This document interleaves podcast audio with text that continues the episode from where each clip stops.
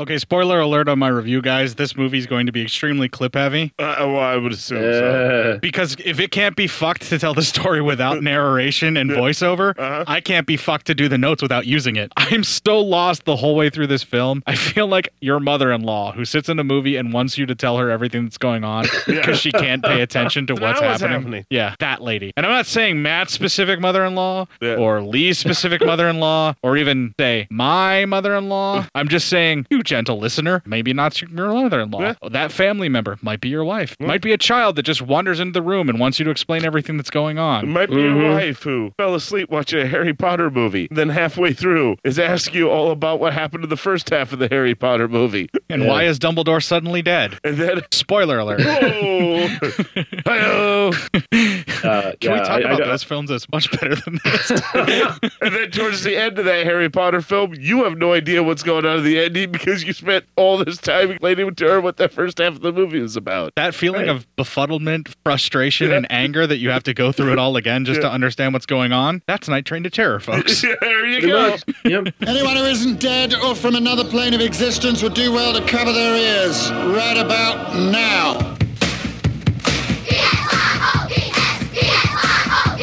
Garbage people.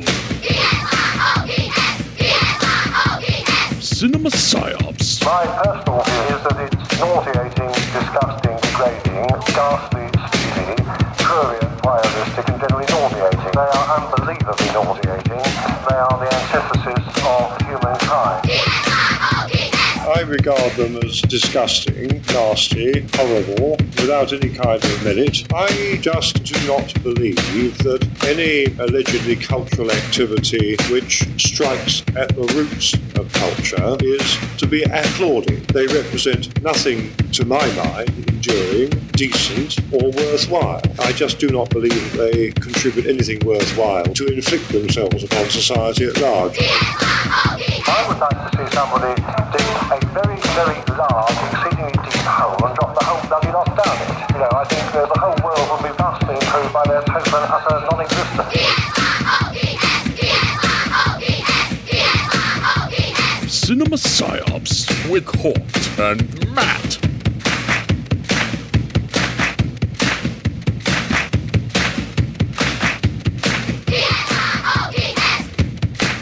Hello and welcome aboard the Night Train. Your next stop is, of course, Terror. I will be your night porter. And joining me in formal wear, or at least what he considers formal wear, which is a Hawaiian shirt and a suit jacket, is Matt. Fuck you, that looked work for the time. it never worked for any time. You just tried it so hard that you thought it would work. I did put a bow tie on my penis, so now I'm formal. Wow. Yeah. Yeah. Yeah. That is the smallest bow tie I've ever seen in my life. it can't be because of my humongous balls. Micro penis time. Drop the humongous balls. God damn it. Yeah, that sucked, huh? the only way out of this from the They must be destroyed on sight. podcast, we've got guesting with us the most polite man in Canada. It's Lee Russell. What's up? Oh Jesus! Don't say that. Um, sorry. sorry about that. Sorry about that. Uh, yeah, really sorry. Uh, fuck. I, I only got three things to say. I am flattered. I am honored, and space truckers. You got me on my game tonight. I gotta, I gotta keep up with you here. Yeah, Matt's That, that might be the only one I pull. So you know. We may or may not because of That's the- not the only thing I'm pulling. Pulling it just to pull it. All right, so we're going to be hopping aboard the Night Train to Terror, which is a movie stack Jenga pick. So Ooh. Lee and I Ooh. are equally to blame for this episode. Yeah, Wow. The sad thing is, is I knew what this film was going to be when I bought it. Oh yeah. And yet How'd I, you I- know? Uh. I bought it anyway. Why did I do it? Yeah. I don't know. I just felt like oh no, you Yeah. got the clip. Yeah, I pulled that out. I kind of like it. After I do the notes yesterday, I'm hanging out with my wife. We're watching TV, just chilling, and I go to make a snack for us. Next thing I know, I'm dance with me, dance with me. Mm-hmm. And I'm like, motherfucker, Night Train, that's the terror. Yeah. That's the Yeah. terror part. That's the terror that the night trade rides upon. Absolutely. So yes, Lee and I are both are equally to blame. And I think even when you picked it, Lee, you said, "Oh, this is going to be terrible. What a, what a wonderful episode that'll make." Or Oh something yeah. like that. I, I went down this rabbit hole a long long, long time ago, and I'm glad I can pull somebody else into it now. I knew full well ahead of time that it was definitely going to be bad whenever we picked it, just because. yeah, this movie has so many terrible things and so many exquisite things. It's it's it's like uh, you know you open the puzzle box in Hellraiser. You know you're looking for the ultimate pleasure, but you're also getting the ultimate pain at the same time. Well, there are only two good things here for me. And one is- ahead of time that you were going to jump on that. I knew ahead of time. And number two is uh is Bull, man. It, it, it- Bull's really fucked up. All right, so that's that's the review, right, guys? Yeah, that's it. All right, thank you Yeah. so much, Lee, from They must be destroyed on sight. for joining us here on the show. Everybody, have a good week. Yeah, have a good Right.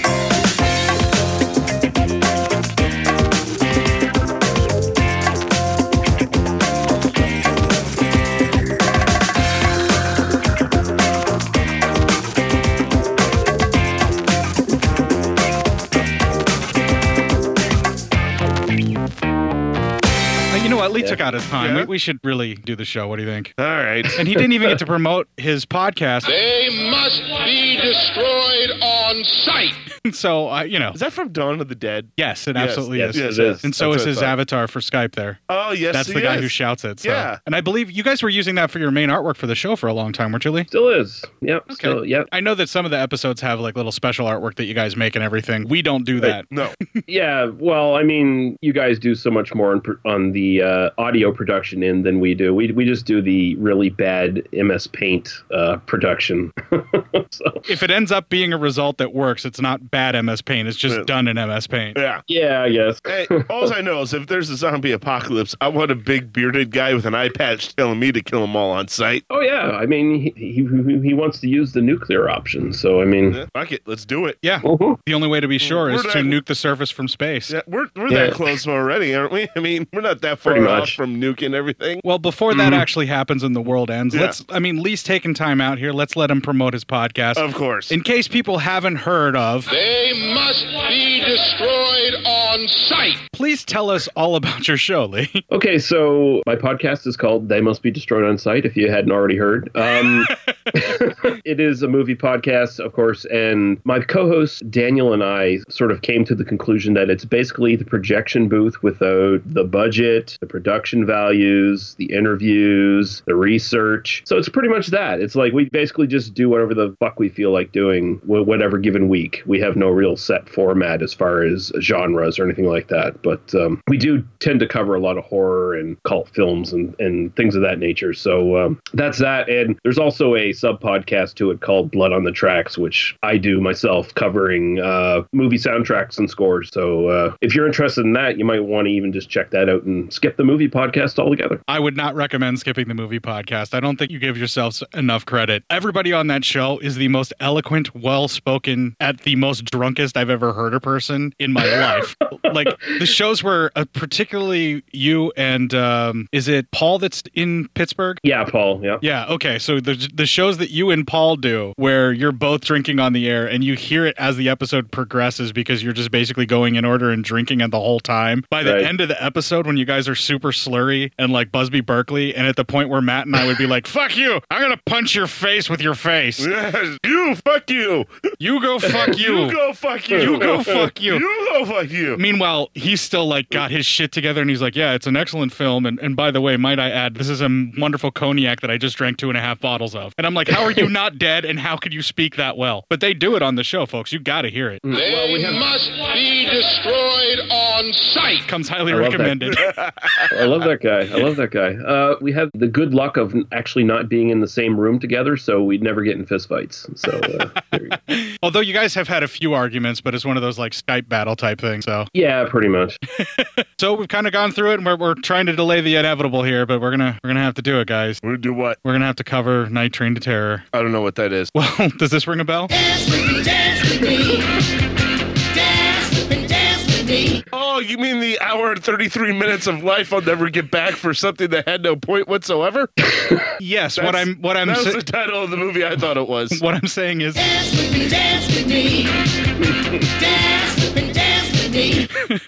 But where's Mama at? I don't know. She was thrown from the train hours ago. Yeah, or she just jumped off. Lucky Mama. Yeah, no kidding. While we go look for Mama, yeah, who was apparently thrown from the night train to terror, we're going to take a little break here. We're going to play a promo from Lee's excellent podcast. They must be destroyed on sight. And when we come back, we'll have a little bit of music from the film. You know the song I'm talking about. There's only one. And the trailer. Hey, feeling down? Feeling low? Not enough podcasts about movies in your life? Why not try They must be destroyed on sight. the new podcast Cure All? Sure to get you right with the world and on a path to better living. We have exploitation, we have Italian horror, we have zombies, we have slashers, we have crime films, we have spaghetti westerns, we even have sci fi and sex comedies. So take a dose of They must be destroyed on sight. as needed and let the hosts, Lee Russell, Daniel Harper, Paul Romali, and the odd guest host cure what ails you. Warning may cause atrophy, African consumption, black fever, bone shave, chin cough, colic, cramp colic, dropsy of the brain, elephantitis, grocer's itch, jaundice, mania, miasma, mortification, palsy, Pott's disease, rheumatism, scurvy, St. Anthony's fire, summer complaint, and worm fit in some people. Consult a physician before listening.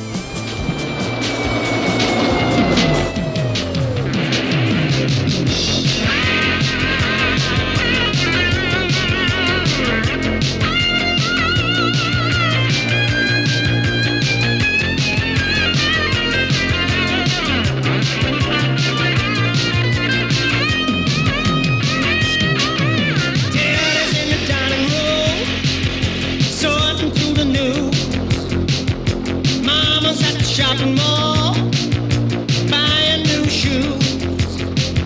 Everybody's got something to do. Everybody but you. Come on and dance with me, dance with me. Dance with me, dance with me.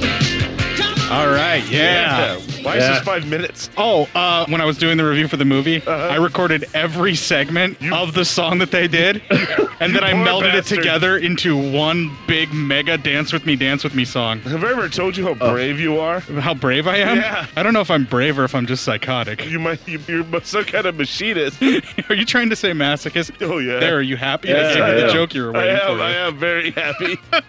Well, that, that song not only serves as great padding for the film, it also serves as great padding for the podcast. So it's a win win, really. Well, and also, I would also like to invite you to, Dance with me, dance with me. Yeah. Dance with me, dance with me. if you would, Lee. and I want everyone to know every time he plays that, I legit dance too. we both are. That's the Gordon and I worst are part of both it. Dancing every time he plays it, we are dancing. And it's two Job of the Oh. Hut looking motherfuckers doing white man dancing like you Oh. wouldn't believe. Oh, so Oh bad. yeah, we're, we're, we're gonna we're, we're gonna hurt so many people. This is going to be a podcast equally as painful We- to listen to as the movie is to If- watch. If, you've watched, if you've watched the movie, Court and I make those kids look like they have rhythm. You mean the cast of Breaking Three? yeah. yeah, yeah, Yeah. Oh, Ooh. oh. You know what I think has rhythm, guys? What's that? This trailer. The earth is mine. Out of pity, I cast you down on earth. Don't push me. I'll open the gates of hell.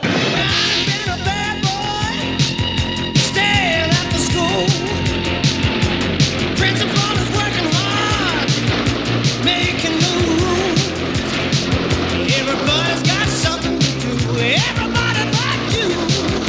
Yeah, come on and dance with me, dance with me, dance with me, dance with me. You saw Greta in one of Youngmeyer's movies. It was love at first sight. Glenn had to find her. There is only one master, and his name is Satan. I know. I know where it is. I know. Come up, Mr. Pepini. What is your name? In the eyes of God, I command you to tell me your name. I am Ishtar. Be there. Be there because Yeah. somebody has to watch this. And B square at the same time. Yeah, something like that. Now, Lee, have you guys covered this on They must be destroyed on sight. by any chance? No. Um, No, no, I, I have they're gonna- not He wants to save that kind of horribleness for this show, not, Yeah, not I- for his I- good show. We've earned it. uh, I, I didn't want to subject uh, Daniel and Paul to this quite this soon. so, They're too young. they are, are actually we're getting too old for it. I think at this point.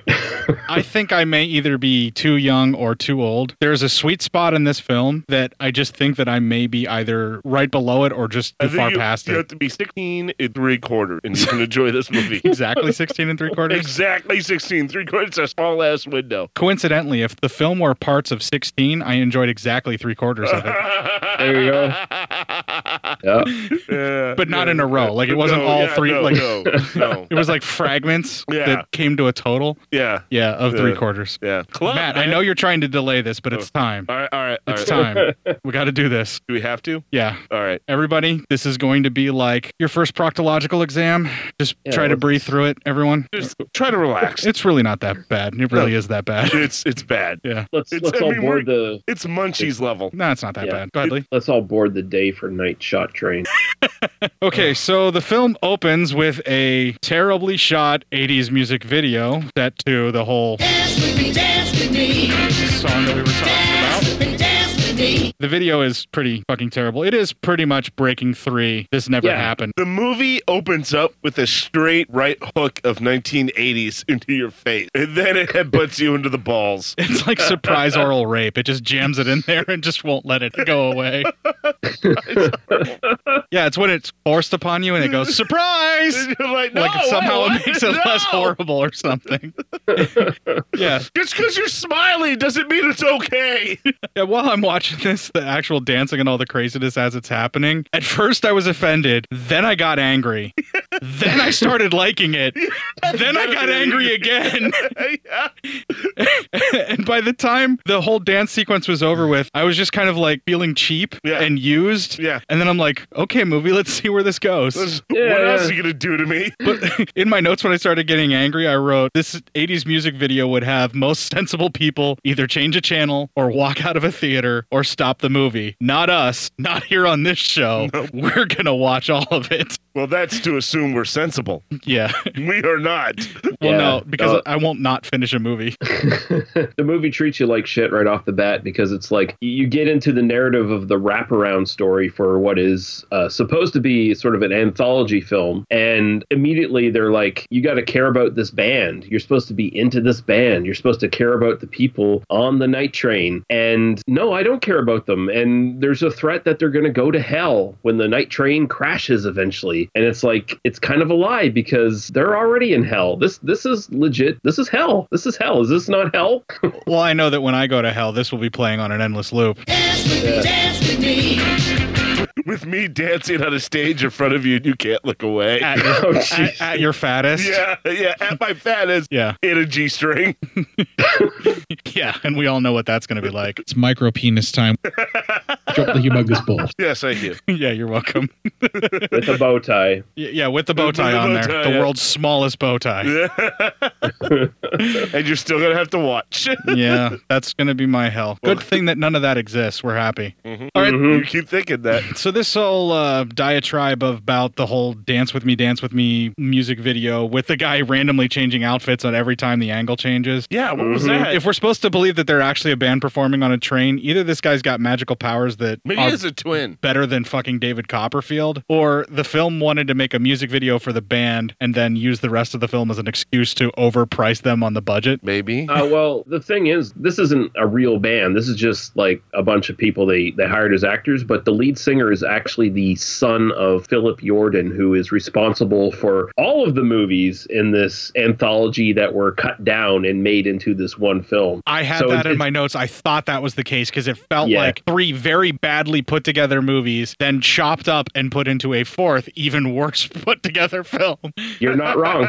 it's like It's like a chopped salad Mm. of shit. Yeah. Mm-hmm. Mixed in with runny diarrhea. With, with a balsamic piss vinaigrette. Yes. balsamic piss vinaigrette, exactly. Yeah. But luckily for us, this horrible dance sequence that asks you repeatedly to join in. This subsides to a dark train car with a bearded man in a white suit and a man in a black tuxedo type suit. It's obvious from the get go when you look at both of them what's going on here. And if you don't immediately get it from the obvious visual clues, maybe this film will surprise you. Yeah. and if you still don't understand what's going on, that leads Probably us. our president. that, yes, that. And this leads us to our first clip. You rang for me, sir?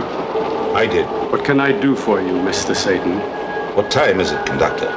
Midnight, sir. The train crashes at dawn. Right on schedule. The night porter will see to everything, Mr. Satan. Exactly.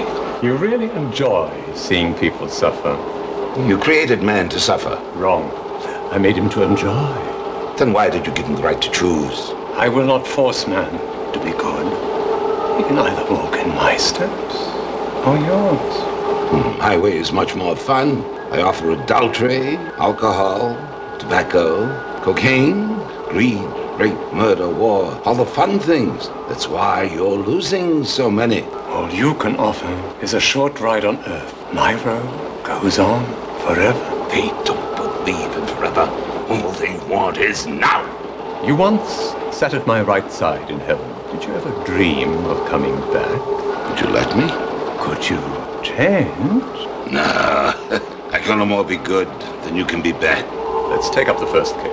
Okay, so with this, the window in the booth that both clearly God and Satan are sitting at turns into a view screen a la Star Trek style, and they start Yeah. watching out of the window to see what's going on with the next person to be judged. I didn't know that Satan had any choice in being able to judge the people. Okay, I gotta get into this. The whole theology behind this movie is fucked. Someone who has no idea how any religion actually views both God and the adversarial part of that, whether it's Satan or whatever you want to call Yeah. him. The person that wrote this film clearly has no idea how the Christian God and the Christian version of Satan for sure don't work, let alone any other inclination of that. Right. This just makes the Christian God look like a total prick because he could prevent all of this. Like this movie does not have to happen at all. Yeah, that's why I have proof that there is no God, because A, this movie got made. Yeah. Yeah, well, that's true. And B, the events of this movie took place. yeah, yeah, yeah. okay, so they're looking through the view screen, and then we are now knee deep in an anthology horror film. What the fuck movie? This was supposed to be a Night Train to Terror. Instead, I have a Night Train to three separate stories. Yeah, right. Okay, um, that's what we're got. That's what we're gonna dive into. I don't so- really feel all that terrified. I'm terrified it will never end, Matt. Just like this. Only on special occasions does it get to go twice, like its anniversary. okay, so in this anthology segment, this guy named Harry is apparently someone who likes to drive way too fast. And although he is completely alone in the wide shots of the car in this sequence, and the close up of the interior of the car looks nothing like the wide shots of the car, Man, if you're gonna explain every fuck up on camera, we're gonna be here for like the next six hours. Okay, I will condense the notes down. Yeah, yeah. oh, how you have fucked up movie. Let me count the ways. One one thousand, two one thousand, three one thousand. now we're in hour 85 of coverage of Night Train to Terror. Yeah. Our longest running show. Okay, so it's a bride that's in the front seat of the completely different car that's not the car that we see in the wide shots. mm-hmm. And the bride is screaming, Harry, you're driving too you're fast. going too fast. And then the. Ah! This leads to a car crash where it crashes into the water off of what is either a bridge or a pier. We don't really know. The film doesn't give you a chance. You just see the car go into the water. And then they cut away from that to moonlight over an asylum. And because there's narration and I can't be fucked to bother to tell you any more of the story myself. Listen, this movie couldn't be fucked to bother. Why should you? That's our next clip. This is the case of Harry Billings, a hard working salesman during the day. At night, a man who enjoys cars, women, and booze, sometimes a little too much. It is his wedding night, but his wife lies dead at the bottom of the river, and Harry lies in a sanitarium ward about to enter a new life of terror. I'm Dr. Fargo, a psychiatrist. Am I strapped down? Dinner will be served soon. Hey, wait a second. I'll see you tomorrow, Harry. Hey, wait a second. Hey, wait a second. Don't leave me like this. Hey, what the hell kind of a place is this? When you awake, I'll return. We'll have a nice long chat. How's the new arrival? Belligerent. He's a very handsome man. Now, Harry, that did you a lot of good. One more time, and we're finished. We'll have to have a phone here they'll let us use. Sorry to bother you this time of night. We're lost. Do you have a phone we could use? Hey, there's payphones on the highway. We stupidly didn't bring any change. Come on in. Hello, is this the Bayside Motel? This is Mrs. Howard Green. Uh, we have a reservation tonight, but we're lost and where are we? Just tell us what highway you're on and we'll find it. We'll be there as soon as we can. Okay. Thank you. Bye bye. Howard? Howard? Howard? Harry, can you hear me? I can hear you. That injection puts you under hypnosis. You must do exactly what I tell you. Do you understand? I understand. A pill dropped into liquid. When swallowed, a person remains unconscious for hours. This was only one of many methods Dr. Brewer instructed Harry Billings to use. Another? Please. Hey, you're a fast drinker. Hey, Slick. Drinks are on me. Well, I thank you, my good man. To your health, sir. The beautiful blondes. Okay. that movie jumped around so much, I didn't know what the fuck was going on within three minutes. That was like five, six, maybe seven minutes of screen time. Yeah. That I just Mhm. condensed down to Wait, all wha- of the dialogue. Well, wait, what happened to the guy? Well, who are these people? Well, well, now, what's the guy doing the fucking ball? the fuck? You know what it feels like to me? They used to have these like little eight millimeter films where they would condense a movie down to like maybe one reel of eight millimeter film, and you would watch like maybe thirty minutes, and it would just be Mhm. like the story, and it would jump around. And they had Yeah. like these they had like these projector toys that you could load this eight millimeter film into, and that would project it on the wall for you. Yeah. Right. My cousin had one that was like a, a hand me down from like his dad. Dad had one Mm. Mhm. when he was a kid, and we used to watch these condensed versions of westerns, like the Cowboys or some Yeah. other shit like that. Mm-hmm. Mhm. This movie feels like someone bought a shitload of condensed movies and went, if I put three of these together and film a wraparound I segment, got a whole movie. yeah, I got a whole movie right there. This is fucking gonna work. yeah, no, th- this, this entire movie is actually basically a montage. Not a very good one. no, it is three movies that were legit an hour and a half in length, and they cut them all down to like 15 to 20 minutes for the first two segments and about 40 minutes for the last one. So they, they just they just jump around like fucking nutcase with this shit. It's it's just th- there there's no continuity at all with any of this shit. The nice part about the first movie being cut down to such short length is all of the nudity in the first film gets contained in the first 15 minutes of this film, which was quite nice. And one of the nudity bits was during this actual clip. So thank you, movie. Huh? Yeah, thank you, movie. Huh? All right, so we get a little electroshock from Bull from Night Court, Mm-hmm. and then he's all kidnapping people, and then he's into the torture asylum bit. So that's kind of cool, where he's at first doing a little bit of kidnapping and torture, but then we see that Richard Mull, aka Bull from Night Court, gets a little rapey and then super rapey on a tied up lady, and then this film becomes really, really uncomfortable because the whole time all I'm picturing is Bull from Night Court. Yeah, this is what he does in his time off, away from Oh, no, Night this Court. is this this is date rape the movie really Yeah, i I mean mean- and and i i've seen the full length of this as well and it, it's vastly different from this like this Why? thi- this this actually uh well we'll get into it later but this tries to condense and it adds in several things like there's more nudity and rapiness added into this segment of this film What? and it, it's like roof it's it's roofy the movie basically right i mean uh, yeah that's what they show is a little pill dropped into a glass. Yeah. yeah. Well, I mean, one of the like there a couple different blondes are uh, abducted in this and and raped. Uh, one of them, like both of them, have Lonnie Anderson hairdos. So I mean, this is for whoever's into seeing Lonnie Lonnie Anderson getting uh, raped outside of a Burt Reynolds movie. This is the movie for you, basically. I thought for sure you were going to go outside of Burt Reynolds in real life, and I'm like, oh, Lee. Oh, I didn't want to go that hard. Come on now, the guy's sick.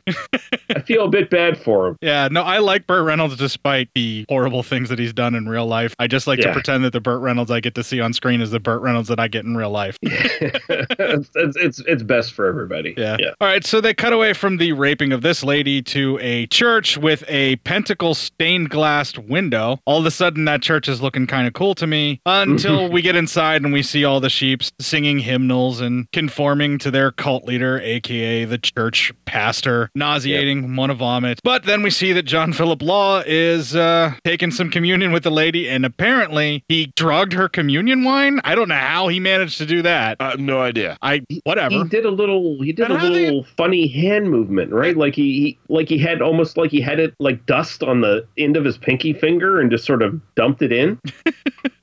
I don't know how he did it. Like, and those are the small. Like, what kind of fucking cheap ass church is this? Those are the smallest communion wines I've ever seen, man. Like, what the fuck? You can't even get drunk on that. shit. Oh, it's probably grape juice because if my experience of going to a Nazarene church, which did serve that small amount, yeah, was just grape juice, so you can't get anything Oh. out of it. Oh, what the fuck? man. Yeah, that's how it goes. So after she takes the communion, we notice she starts getting a little drowsy, and they cut from this to boobs as that woman is trapped in the asylum. She's tied up. Mm. She's screaming for help, but her boobs are out. So I'm not sure if this is a thank you movie or not after knowing that what's happening with Richard Mall showing up. No, it, it, it stops after basically the first woman you see who's tied down naked because she's not molested, but after that, they're all molested or murdered or whatever. So after that's not thank you movie anymore. But there are boobs, so it's kind of bittersweet. yeah, yeah, I guess. Someone is looking for one of the female victims. I have no idea who it is, and I don't think the movie does either. I, at this point, I'm like, I mean, if I don't even watch this movie, I'll know as much as a person who has watched the movie. I think it's supposed to be the bartender, like her father or someone that knows her. It was the old man at the bar. Like John Philip Law goes to the bar, Ah. he picks up the bartender, and this guy shows up. And his base, basically his subplot is like forty seconds. It's like, oh, the bartender's missing. I saw her go with John Philip Law in one of the cars from the sanitarium. This is a sanitarium, by the way. I, I don't know how John Philip Law ended up there after a car crash, but whatever. Who cares? Um, He crashed but- in the river just on the other side of the sanitarium, just like in Bubba Hotep. Yeah, I, Uh, that, yeah, there you go.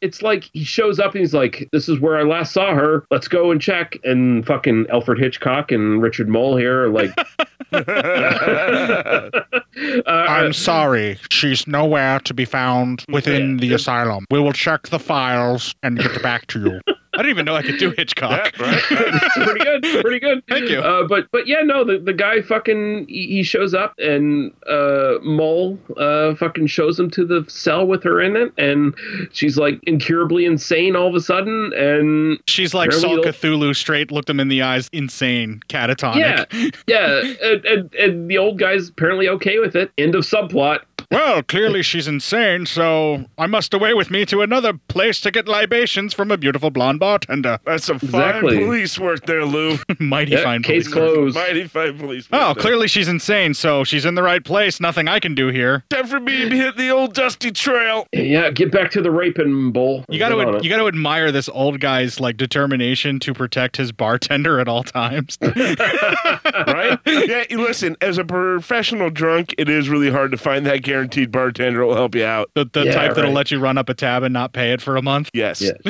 I just got all serious and dour for a second. He's like, "You son of a bitch! You're telling my secrets again." I told you to stop reading my journal. Thank you.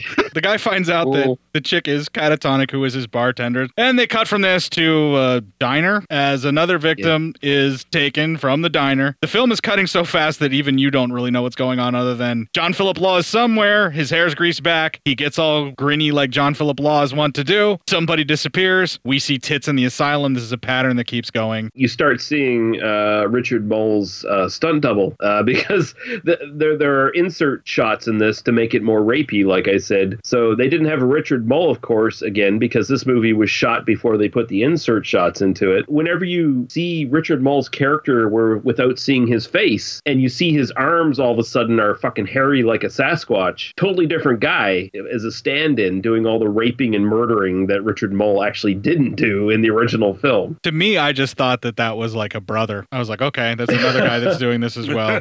Either that or he got bitten by a werewolf who had previously been Yeah. bitten by a Sasquatch. this particular victim tries to make a break for it and finds a woman hanging dead in a pantry or a freezer, or I can't Mm. tell, the budget's too low to know what it's supposed to be. yeah. But there's somebody dead, supposedly covered in They're fake hanging. blood and hanging there from Yeah. something. They're swinging, too. Yeah, she's supposed to be hanging from like a noose, I think, or it looks like the rope was tied around her, or don't know. Yeah. If the movie can't be fucked to show me what it's trying to show me, I can't be fucked to try and explain Listen, the it. movie doesn't know how she's hanging. Why should I know how she's hanging? How you hanging? No, I mean one one of, one of those shots where you know again this is these are insert shots where they show the sort of here's where we keep all the body parts. And by the way, the the whole conceit here is that the sanitarium is selling body parts to medical students all over the world. They generally don't buy pieces of people; they buy whole cadavers. So that whole thing is just bullshit. But w- when they're showing all these different body parts around, what you actually do see is basically the cameraman and his shadow reflected in the fucking glass half the time. Yeah, that's pretty much right after the hatchet comes down. Whenever the bull stand in with the hairy arms, the Sasquatch bull. Well, well, Where? Where mall? Where mall? Where mall? Where mall? Where the where Weremall. mall comes in. It's his stand in. he pops up a hatchet and he decides to chop the lady, and then I guess she's coming out dead as well. Turns out that this whole thing apparently was some type of a nightmare for John Philip Law. I'm guessing that that's John Philip Law in real life trying to take a nap on the set of the movie. Yeah. He wakes up and Ah. realizes that he's making this film. Am I in this? Yeah. He was like, I, I was in, I was in fucking danger, diabolic. What the fuck am I doing in this shit? I was evil guy in space mutiny. Why Yeah. am I making this film? Somehow that's Yeah, a it's step still- down. I don't- I don't know it's what Space still a step Mutiny is. down. Oh, it's one of the greatest MST3K episodes ever made. Oh, yeah? yeah. I love it. Railing deaths left and right. I love that cover. They- they- I when they have, do that I, film. I have a feeling you'll see it at some time, Matt, in the future. yeah, probably. what we should do is a commentary of an MST3K episode, so us talking over them talking over the movie. I can already see how that commentary goes. We get too into listening to them, and you don't hear from us. Yeah, that's exactly how we'll do the commentary. Yeah. It'll just be us Yeah. drinking and watching that. And occasionally you'll hear a bottle clank. All right, so Richard Yeah. Mall is back to his rapey ways after this particular scene with John Philip Law waking up and realizing he's in the film. And he's handcuffing a woman who is somewhat unconscious, but sort of somewhat together. And she's in a leopard print bikini, so. Yeah, I like that. Was she kidnapped in a leopard print ki- bikini, or did they put her into that after stripping her nude and then handcuffed her up? I assume there they- were some roofies on the beach. kind of thing. Legit, there was another shot they needed, and they called this actress in on her day off, and she was probably just sunbathing. Roofies on the Yeah, beach. yeah. That's Matt's byline for his biography. That, that's that's the darkest beach party movie with Frankie Avalon and Annette Funicello. Roofie Beach Party with Annette Funicello. Mm. I'd watch that. That's the lifetime version. I'd watch it. Walt Disney would not approve of that one. Actually, I think he would now. But uh, oh, whoa! when asked for comment, he was dead silent. Too frozen to say anything. That's Mm. cold, man. All right, so after handcuffing the lady in the leopard print bikini, Richard Mall then sort of half hops on, half leaves a leg dangling on top of the cart, and we see it rocking back and forth. So I'm assuming that he's one-legged raping this lady, where he's up on the cart. That's yeah, still I mean, off the cart. like the, the position he's in, he must have an incredibly long penis. That's all I have to say. Fair enough. And they cut from this to John Philip Law again, in case we forgot that he's our star power in this film. He's getting shot up with some type of a needle, and because there is more explanatory dialogue and or narration, I can't be fucked to remember which. It's our next clip. I'm only trying to cure you. I'll protect you. No more pain. No more hurt. No dreams. Only healing in my arm. Susan would want you to feel again. Feel me. Only me. Alive. Warm. Okay, so now she's drugging him in order to have him satisfy her sexually. So that's rapey female doctor. That's a first for us on this show. Yeah. Yeah. Yeah. The, the the rape is equal opportunity in this. I, I must say, it's very moderate. After this, Bull gets rapey once again and then saws a woman up into pieces. That was his last resort. Oh Yeah. my god. oh Jesus! And she was a really cute redhead too. It was a shame. Yeah, I was not into watching a redhead get sawed up in any way, shape, or form. No. Are you not? is that not the sickness that you are down? This was not the sickness with which I was down.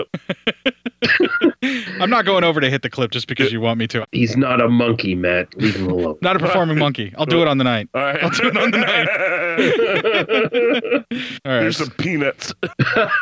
So as he's sawing this woman into pieces, the camera pans over to a human abattoir where there are body parts left and right. Most of them look like they were purchased out of a Halloween shop and then just left sitting on the shelf. Some of the heads and jars look great, but other body parts were very clearly that fiberglass with latex lightly painted over top of it to Yep. look like flesh. I have better Halloween decorations in my house. Right? Yeah. Yeah. There's some type of a plan that they have that they're talking about where they're doing bodies for money, as we mentioned. But as Lee already brought up, why in the parts? Nobody buys them in parts. They only buy them whole, except for maybe unless you're, unless necrophiliacs. you're uh, Dr. Frank in Stein, maybe. If, if you, So like you but said, otherwise, I don't, except for dr- except except for court, no one no one buys these in pieces. Yeah, it's true, Ray. Well, you no said- one would stack books like this. You said necrophiliac, so I just Fair you know, enough. Yeah. Whatever. and I've never heard of this Frank Instein. I've heard of a Frankenstein Oh, or Steen. Oh. I heard of Frankenstein. Frankenstein. Yeah, yeah. Frankenstein. he he, Good he might guy. have changed. He might have changed his name a bit, you know, for for America. And you his- know. his Good guy, crazy hair. and his assistant Igor. Igor. Igor. Yeah. Good guy. Good guy. Hump moves around a lot. Yeah. Anything to not talk about this movie. Ah. I know. Can we review that movie instead? All of a sudden, a woman drugs the doctor who is talking about this bodies for money business being lucrative. He passes out and is all of a sudden lobotomized. And that leads to our next clip. Now we have this whole place to ourselves. Just you and me, Harry. And we don't have to go out of business. You bring home the bacon, and I'll fry it. You're not pleased. I want to return to a regular life. Where do I fit into your regular life? Emergency. Emergency. Harry Billings is missing. Emergency. Harry? Harry, I know you're in here. Harry, you'd better show yourself. If you don't come out, Harry, I'll have to send for Otto. You picked a poor time to play games. We have to deliver the girls at the airport tonight. No one's leaving here for that airport tonight. Harry, come here. Yesterday's shot wore off. I'm not under your influence anymore. I'm going to free the girls. No! Everything is ours now.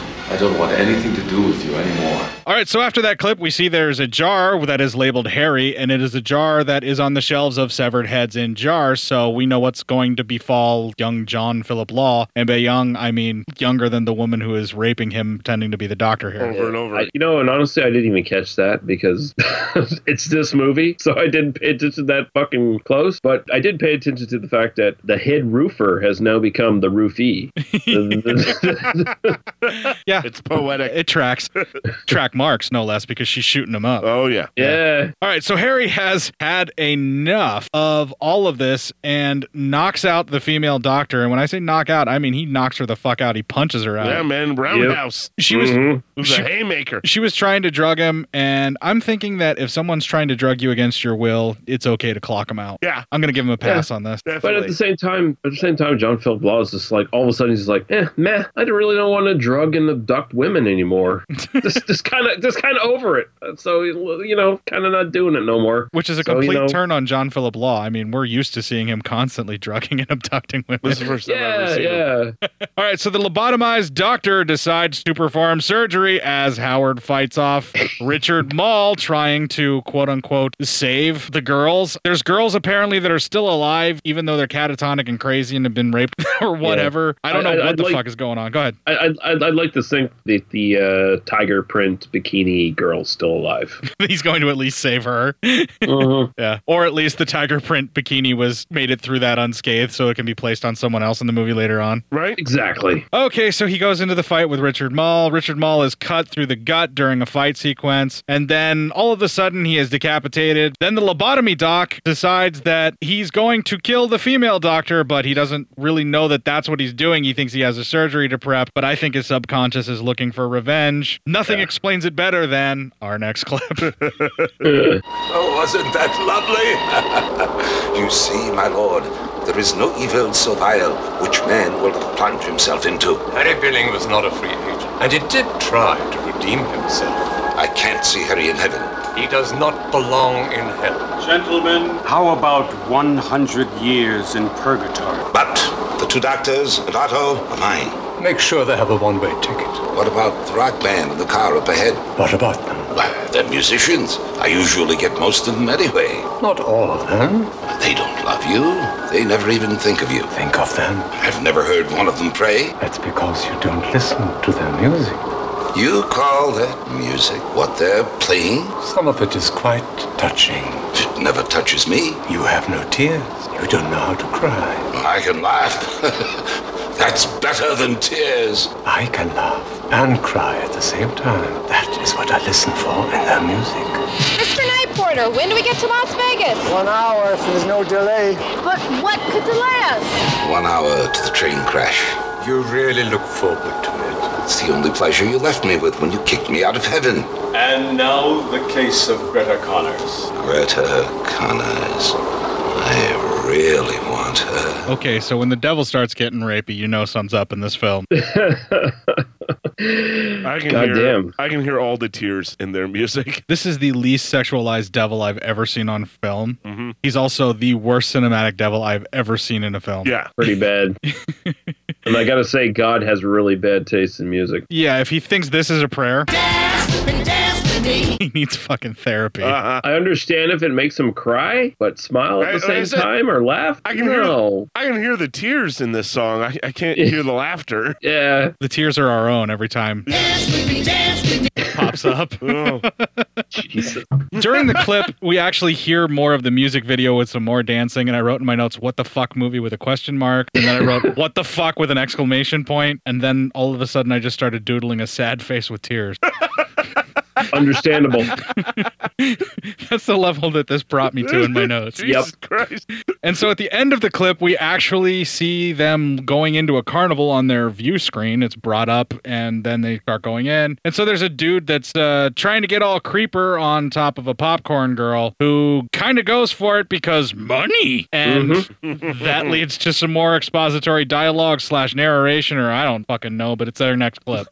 This is a strange love story, the case of Greta Connors, a young musician from a small town. To support her piano playing, she worked in a carnival. She came to the big city to find success and love. Instead, she found George Youngmeyer. And as so often happens to the young, they're so desperate they will believe in anything or anyone. Greta gave herself completely to Youngmeyer. He promised to make her famous, but used Greta for his own purposes. She wanted to be a movie star.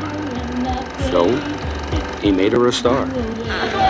This is Glenn Marshall, college graduate, enrolled in medical school. He stopped by his fraternity house for a beer one day, a day that would change his life. He saw Greta in one of Youngmeyer's movies. It was love at first sight. Glenn had to find her. Glenn's obsession finally brought him to George Youngmeyer's Manhattan Club, where Greta was playing. You got some there? Thanks. Where'd we get the piano? The gift.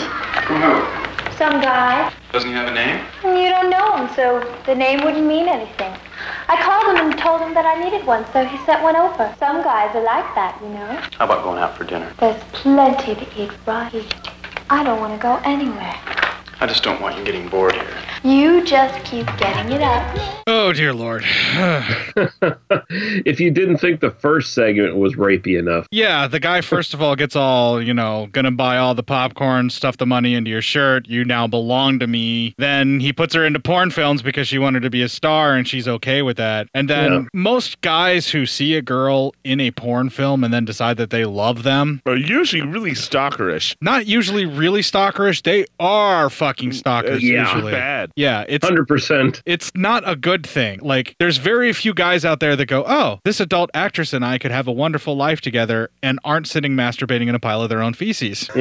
nothing And- and against of course- n- nothing against the porn actress or a guy who might actually see a girl in a porn film. Yeah. But chances are, dude, you're barking up the wrong tree. They don't need you. Yeah, they They got money. They don't need you. Yeah, right. They probably have somebody else that's much more attractive that they can already have. Pretty much. So there's an implied sex scene, and then they go to this carnival, and then they have some more talk and more voiceover, and fuck off movie. That's our next clip.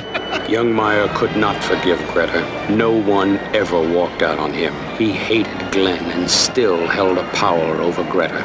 George Youngmeyer was going to have revenge against the two lovers in his own horrible way. And so our story takes its strange twist. We go now to the Death Club, an evil society run by Youngmeyer and his partner, the Contessa. Mr. Marshall, do you know about our club? You tell him, Contessa. Our society is composed of members, all of whom have had a close encounter with death.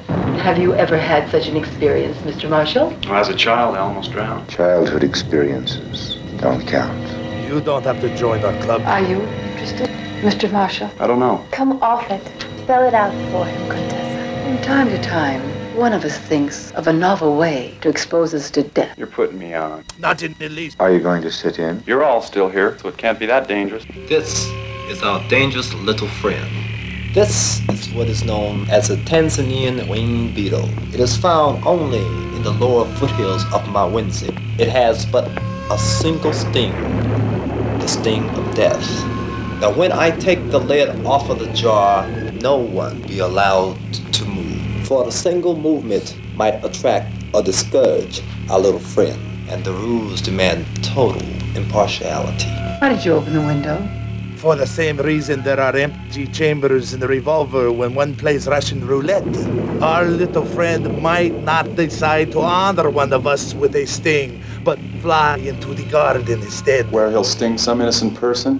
A salute. Here it comes. No talk. All right. Now, I just want to say that this uh, whole idea of this guy getting wrapped up in a death cult because he falls in love with a girl and he wants to try and get her out and he's trying to rescue her from it because she's trapped in it and then he gets in deep and, you know, it gets worse and worse and the, these people force them to do it, you know, because they're rich and they can get away with it. The idea is actually pretty cool. Yeah, and it's an actual movie called Death Wish Club, and it's actually way better than anything in this fucking film.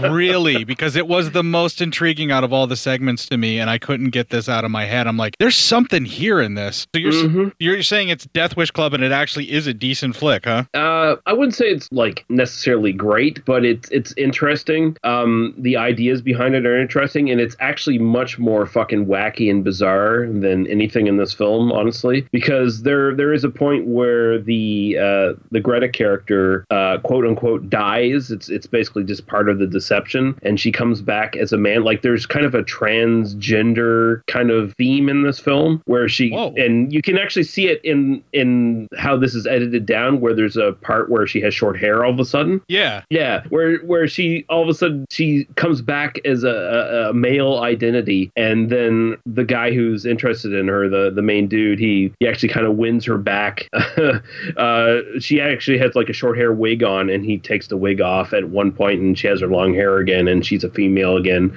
like th- there's a lot of weird shit in this fucking like the full length version of this and also uh all the all the sort of stop motion stuff in this Yeah, I was going to ask all, you about that. That's all insert. Like uh, in the original film, uh, it's a very badly s- done smaller beetle that's basically just on a very noticeable string, uh, wandering around. Uh, the stop motion stuff. There's an insert of um, the you know the the stop motion fucking beetle that looks absolutely fucking terrible, and the insert shot where it uh, kills that couple while the dude fucking that girl. Yeah. Uh, that that's that's totally made for this film. Like that's totally inserted into this film. It's not in the original film. Okay, so I- I did think that the stop motion death bug in this did have a bit of its own charm, even though it was done horrendously bad. There's still a part Mhm. of me that goes, "Oh, good try, slugger." well, no, it, it looks way better than the thing they used for the original film. I'll I'll give him that. wow, that's saying something because that looked really fucking terrible, Lee. all right, so the segment falls short, but I like the idea. It's the execution of it where I'm like, all right, nice try, Slugger, but I, I see what Mm-hmm. you're Mhm. trying to do there. The bug flies off, as you said, and it does sting some dude on the face, and then his face explodes all over his date. Look like premature evacuation for me. Blood, blood pimple bukkake kind of thing. Clip. when is anybody ever going to bring up blood pimple bukkake again? I don't know. He said it twice just to make sure. Yeah, just to make sure. Lee's desperate to become a clip on the Yes. board. hey guys, speaking of clips, this leads us to our next clip. Even though he seemed pleasant on the surface, George Youngmile was burning with revenge. He wanted Glenn out of the way. This way, Mr. Marshall. I am the Contessa's electrocution computer.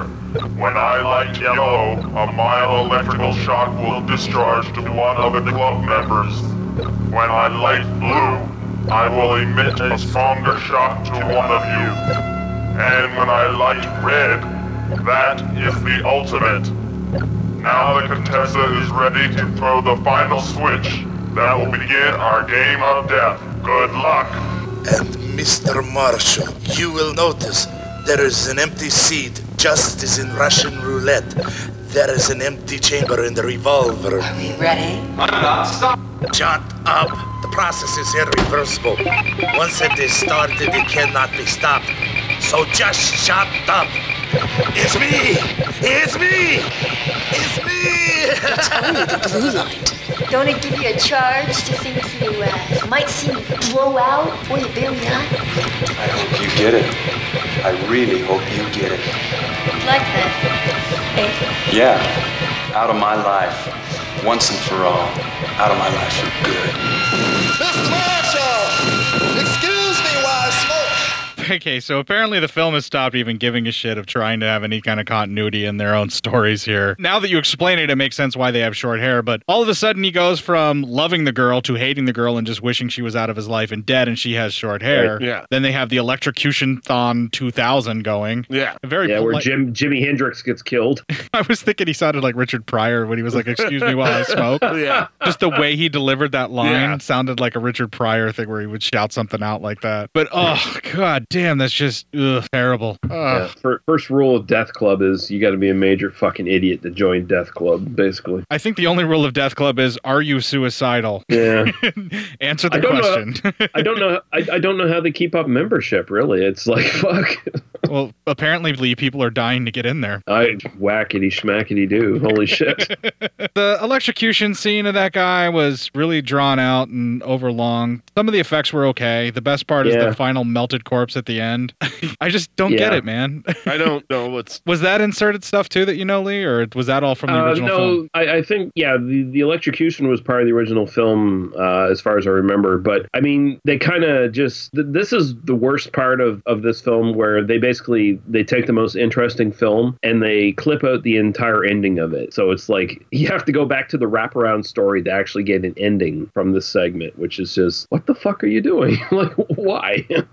Well, the next sequence, the film continues to not give a fuck about anything and just go ahead and give us narrative. So, guess what time it Yeah. is? Oh God, that's our next clip. The plot against Glenn failed, but the electrocution death was the turning point for Greta. She refused to be threatened anymore by young Meyer. She told George to stay out of her life forever. Glenn and Greta were very much in love, and they were to be married the next day. Yay! So everybody's gonna be happy now, right, folks? right? Yeah. yeah.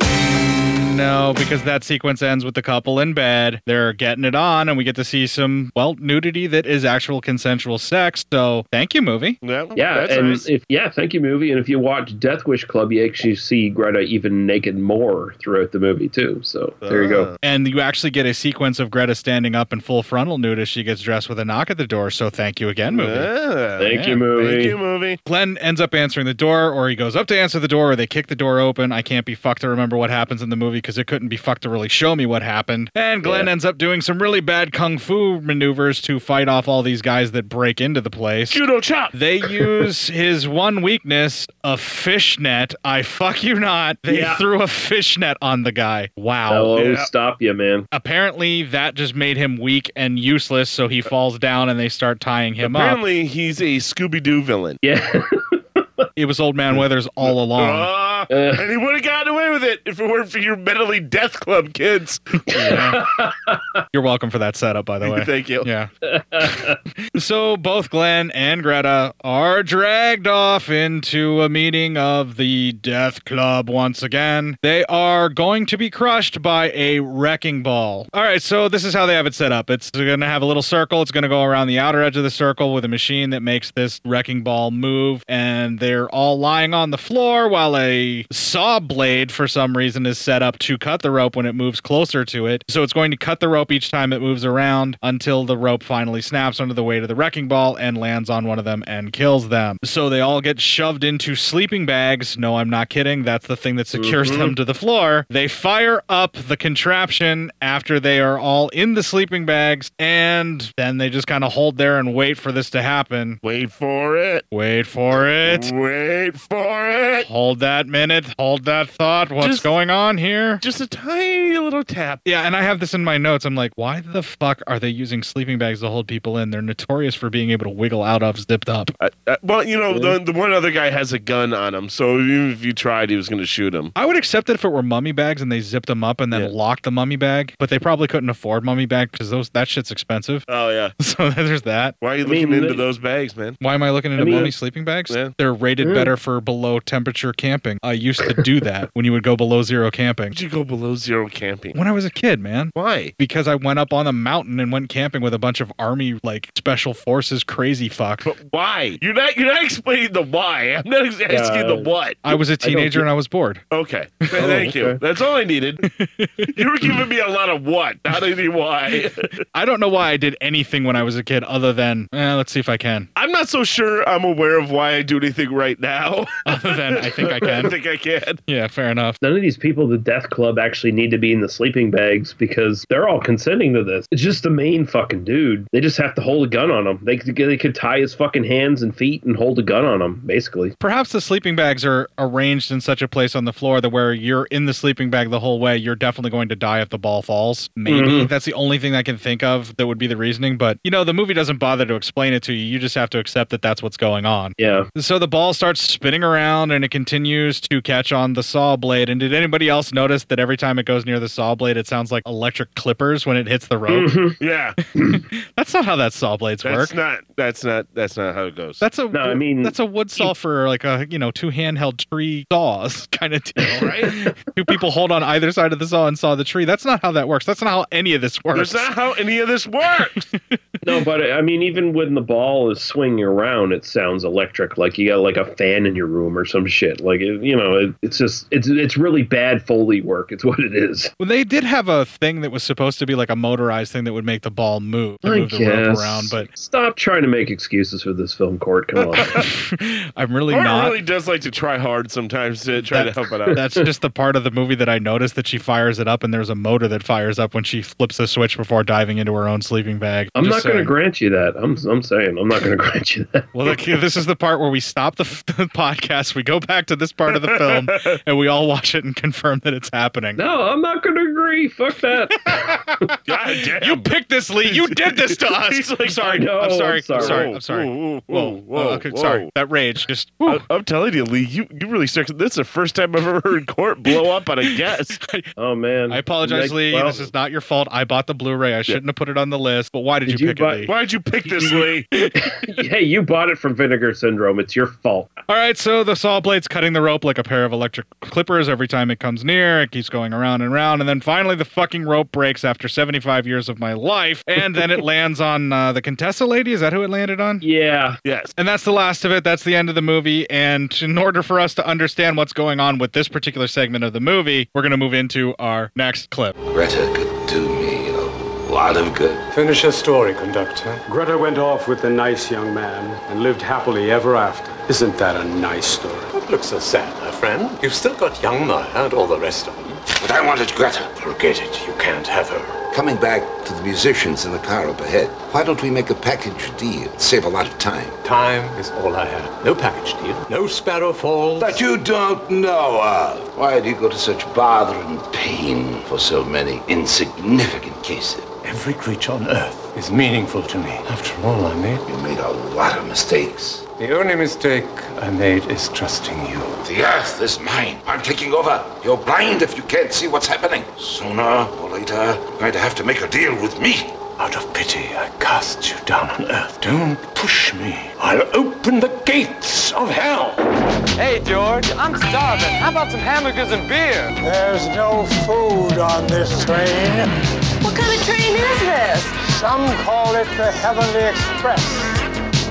Others, Satan's cannonball.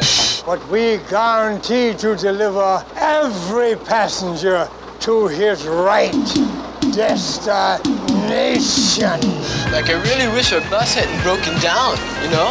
No way! I think this train is cool. From the top. And now for the case of Claire Hanson. There's someone who loves me. Why shouldn't she? She's rich. secure. The husband adores her. You bought her love with bribes. Claire would love me even if she were in rash. Shall I show you what she's really like? Show me. The case of Claire Hanson, a highly respected surgeon, a devout Catholic, and wife to Nobel Prize winner James Hanson. It is midnight, the time of dark dreams, and Claire Hanson is about to begin a living nightmare.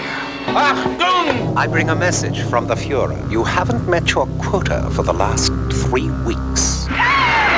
Your quota's been filled. And now, intermission at the ballad. Host Gilbert Callahan. I've seen better. Adequate.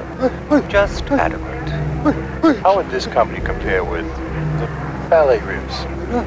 We're on television, aren't we? Oh, yes.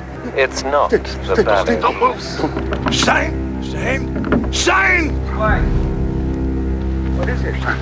Come, come, come with me. Come. Oh, Mr. Weiss, I'm only the police in the 5th Precinct. I please. The rest of the world, I don't He's the care. one I, I look for. All right.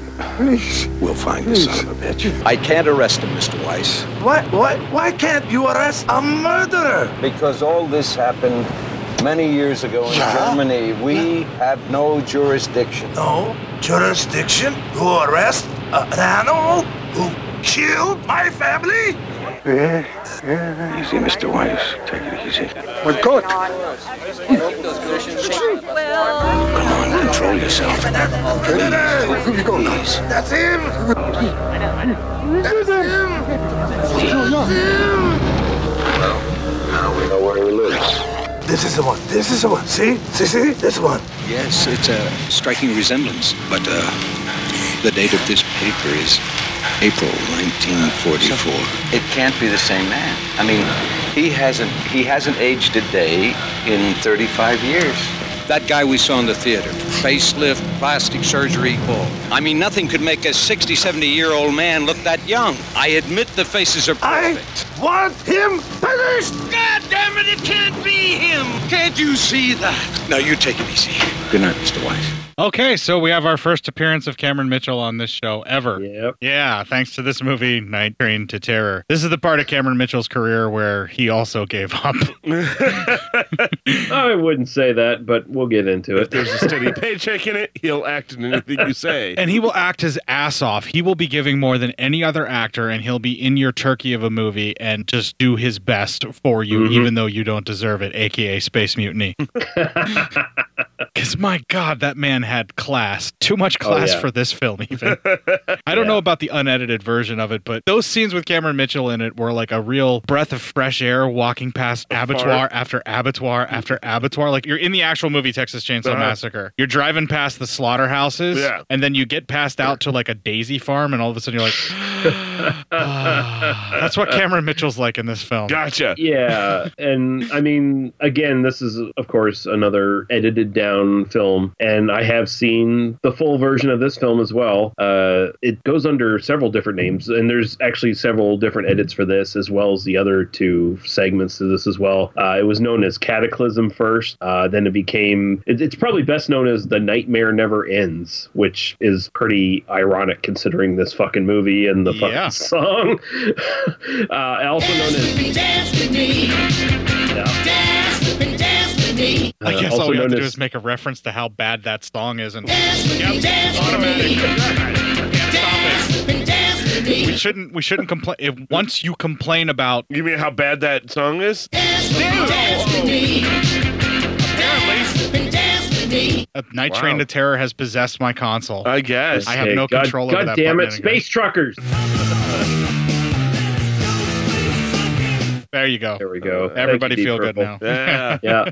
Uh, but yeah, this was also known as uh, Satan's Supper and Shiver as well, uh, in some sort of form. Uh, Trauma actually released this as The Nightmare Never Ends. And yeah, there's all kinds of Cameron Mitchell goodness in that version of this, but he's, of course, edited down in this. And yeah, well, we get what we get in this film. This film, this segment actually felt like two different films Mm-hmm. Hmm. starring the same character, like a part one and a part two jammed into one segment that was over long. That's what it it felt like to me. This is the kind of masochist I am. I actually want to see the full versions of all these films now to see what they're like. Oh yeah, they are okay. Well, the very first segment I wouldn't necessarily say is better, but the the last two segments, if you see the full versions of them, they're definitely they're definitely better just because they're fleshed out and you, you get a little bit more. Like it, it's not the uh, the really uh, schizophrenic editing and the sort of montage style editing that you see in this film. So Someone needs they to make a Night Train to Terror supercut where they put the full versions of the film in there. Oh, God. No, With don't- all of don't. the added footage that was put in No. for Night Train to Terror. No, no, and no. Then have the wraparound with that awful song. Oh, Dance with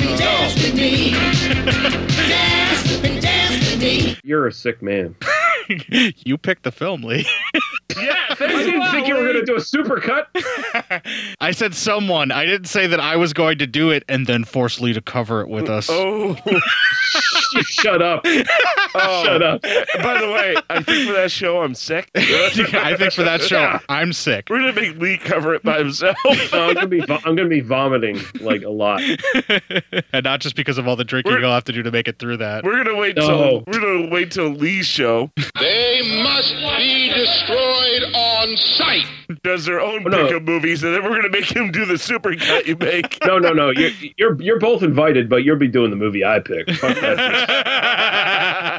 He's learning from our lesson here. of Don't He let really your is. guests pick the Yeah. movies. All right, so during the clip that was four minutes of, you know, condensed down 20 minutes worth of movie, I think. Yeah, right. Okay, so there's more rocks, some of the terrible song that we were. Oh, shit, I'm sorry. Dance with me. Dance with me. It definitely pads out the film, and it may or may not be being used to pad out this episode.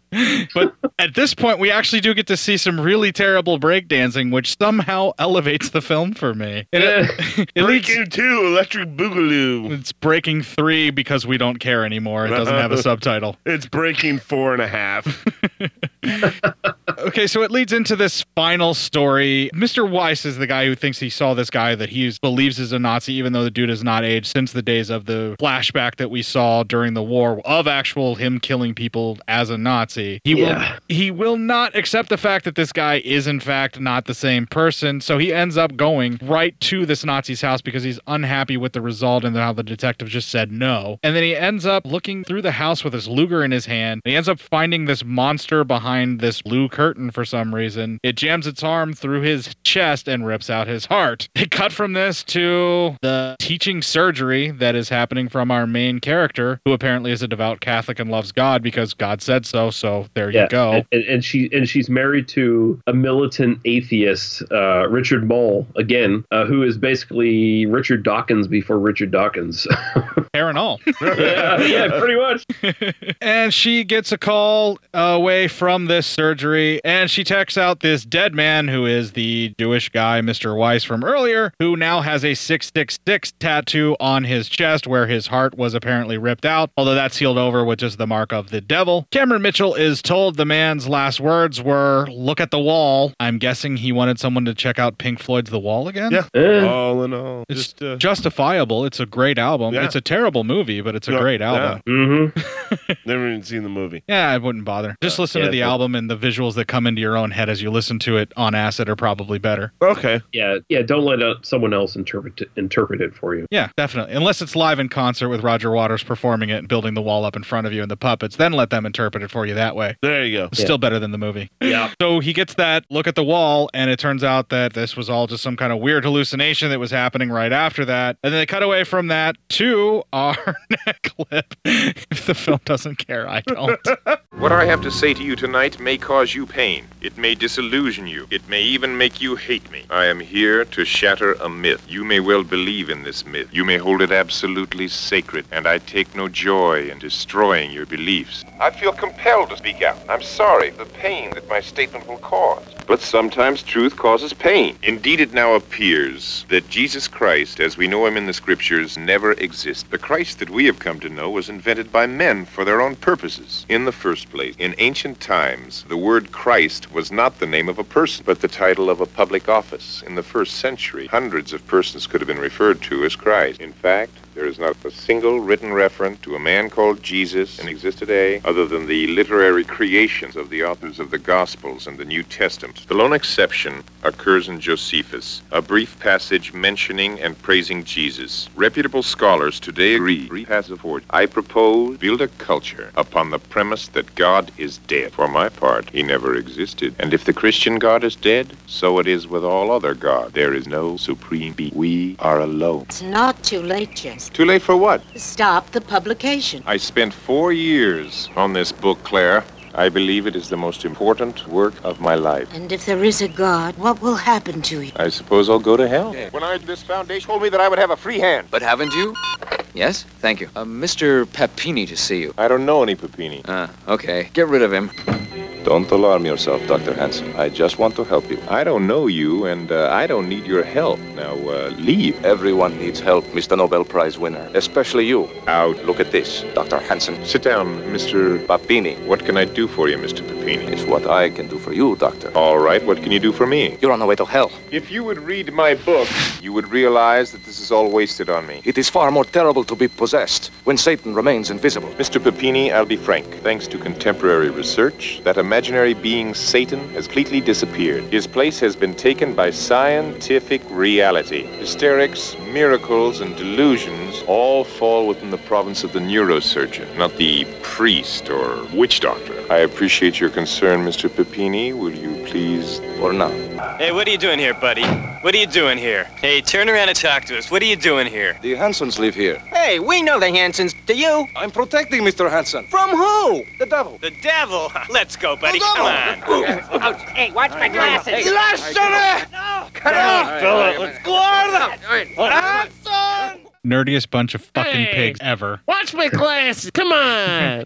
So the end of the clip, the little struggle there of the nerdiest fucking pigs on the face of this earth wrestling a monk who is trying his best to look like Paul Nashi. yeah. Oh, Jesus. The noise ends up waking up our female protagonist. I can't be fucked to bother her name because the movie can't be fucked to repeat it enough for me to learn it. It's Claire. It's Claire. Thank you. Apparently someone pays attention to this Yeah, film. right?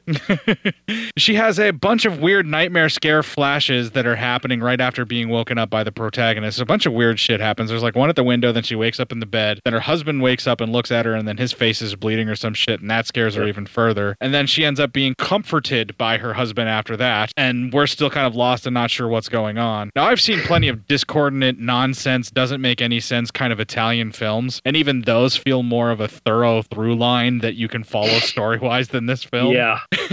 Right. They cut away from that to a disco dance party because Mm-hmm. apparently we haven't had enough shitty dance. Oh fuck. I honestly think that Satan from the train has possessed my console. Yeah, probably. So we must There's not. no reason why you play that shitty song. Oh, dude. Oh, this is the worst. It is. we won't mention it. Mention what? I don't know what you're talking about. Good. Just read the fucking note. I'm working on it. Oh, okay, so the badass disco dance party that is just not making any sense. We finally get Cameron Mitchell back in this little segment, which raises our estimation of the film ever so much. And he is watching this immortal Nazi guy who is all portrait of Dorian Gray, apparently, or whatever. Is he a vampire? He's, uh, he- he's basically Satanist David Cassidy when you think about it. Oh, satanic David Nice. Cassidy is everything I need in my life right now. the same bubblegum shit music, only with like, you know, satanic lyrics over top of it. Yeah, you know, Partridge Family fucking sacrificing virgins and shit. That would be a much better show. Yes, and it's in the back of the bus, and it's the same thing, the same hippie shit. They get them all in there, and then they invoke Satan. That's, right. my- they tra- they that's travel around the country killing people. That'd be great. that's a movie. I need to write that as a movie. Right, right. Partridge Family knockoff Yeah. where they're killing people in the back of the bus to sacrifice them to Satan. Let's talk about how great that movie is in comparison to this movie. yes, please. Let's talk about how every No, no, other no, movie no, you no. have ever Yeah. watched. God damn it, I'm for it, but let's get through these fucking notes, man. Matt, you, you look like you need something to cheer you up. Well, that song does suck.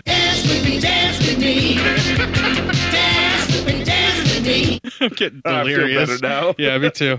okay.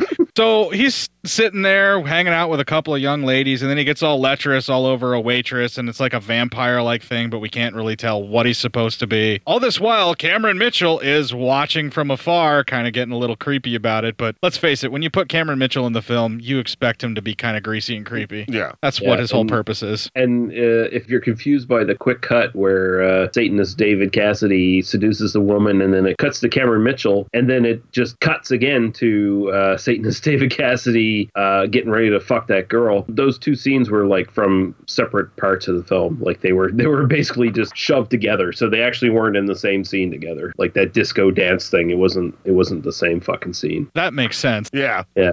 It's at least something finally does in this film. All right, so they cut away from that, and we're in the Nazi's house where the girl that he was uh, all lusting after is nude in the bed. So thank you, movie. She's just kind of Thank laying you. there. And he is stripping down, or at least he's removing a boot, and he's taking his good fucking time doing it. And then he takes off his sock and his boot, and holy shit, he's got goat hooves. Yeah. Motherfucking goat hooves. Yay. Best effect in the whole fucking movie. I bet he can't Yeah. dance with me. Dance with me. Dance with me. Dance with me. He'd have Oh, Oh, to first hoof it over to where you are. Sounds like he's a little hot trot. I had to wait for that shitty song to Oh, finish. Dance with me. Dance with me. Dance with me. All right, let's finish this so we can get that off of the console. The lady screams when she sees the hoof, and then they cut back to the club, and the girl is dumped out of the car in the parking lot. And Cameron Mitchell all of a sudden storms into the devil Nazi house thing, if that's what it's supposed to be. And it's been a little too long that I've had to actually try and explain what's going on. Thankfully, a narrator cuts in or something. Thank I- God. Dialogue, I don't fucking remember. Does anybody know what's going on at this point in the film? Let's ask this clip. Who is it? Police, open up. Get your boss. Wait a minute. It's all right. Go back to bed. Ever hear of a man named Weiss, a 70 year old Jew? No. He seemed to know you. So? Where you from, Mr. Olivier? Really, officer, at this hour of the night. You see, Mr. Olivier, I got lots of time. Time is all I have, and I'm going to spend an awful lot of it checking on you. Good night, Mr. Olivier. Well, that was brief and quick and to the point, but it had Cameron Mitchell's voice in it. Pretty sure that's why I pulled it as a clip. Probably. Yeah. Works for me. So after that, the guy waiting on the girl gets fed up and then heads on into the blue curtain room. Apparently, he broke into the house as well. You know, for a house that's owned by Satan and evil, it sure has no security. No, it's easy Yeah, right. access, really. Someone breaks in, they're Right, committing because, a you sin. Know, if you're, you know, full on demon evil, you probably don't need a lot of security. No, you can Yeah. just transform your feet into goat hooves Yeah. and scare some girls. Yeah, right. Mm-hmm. Before, you know, satiating your satyr like urges, I guess. I don't know. Maybe, you know, play some music. No. But we're safe. We're good. It didn't happen. Yeah, Dan. nope. Jesus. That didn't trigger it either. You're just tempting No. fate, aren't you? Maybe with me. nope. That didn't do it either. That's odd. Maybe a shitty dance with me. Oh, that's what it was. Dance with me. Dance with me. He's literally dancing every time he does it. So he is dancing God with damn it, them, Matt, dancing stop with them. You're driving Lee nuts. I know. You're angering a Canadian. I didn't think that was possible. Well, I it's a can't fucking- even see it, and I'm angry. It's a fucking Canadian who picked this movie. He's earned it. Fair enough. Uh, I guess that's fair. That is fair. But I, I have to own some of that because I did buy this Yeah, movie. you did so- buy it. I mean, that's why I keep doing it to you too. Wait till the turnaround in my notes when I start liking it. I'm gonna pull a horror house on Highway Five on you by the end of this, Matt. Jesus Christ. no, I'm not. That's a lie. Spoiler alert for this review. All right, so the guy gets behind the curtain and he's in the room where apparently the old man dies, and then he is brandishing a gun himself, and then he ends up in this weird smoky void in the middle of nowhere, which was starting to perk my interest, and the movie was starting to pick up a little bit. Then he sees this clay statue that all of a sudden comes to life and starts acting claymation style and attacks a clay version of this guy, killing Yeah. him in stop animation. Wow. Uh, I'd like. I, I, I want to call this scene basically "fuck you, Ray Harryhausen." It's, it's basically what this is. Yeah, it's like, yeah, we can do that too with a dollar ninety five's worth of Play-Doh. Yeah. It reminded me of Mr. Bill segments on SNL is what it ended up looking like. Oh, yes. There's that demon statue. He's going to be mean to me. Oh, Oh, Come on, Mr. Bill.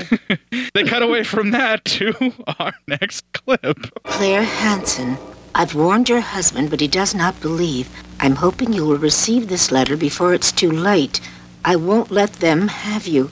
Beware, for out of the pits of hell Satan has come for you. In God's name, Peppini. Satan? Who names their priest Panini? I mean, really? I know that's not his name. I'm just Uh, fucking around. Who names their kid Panini? Someone who's hard pressed to find a name. Get Yeah. it? hard pressed. Panini. Uh, all, all I gotta say is he's a priest, and we don't see him rape any children on screen. So I mean, monk. He's a monk. Monk. that's right. That's right. He's a monk. So Monk. he's you know he's he's not raping children. He's he's fasting. He's drinking a lot of Belgian beer probably.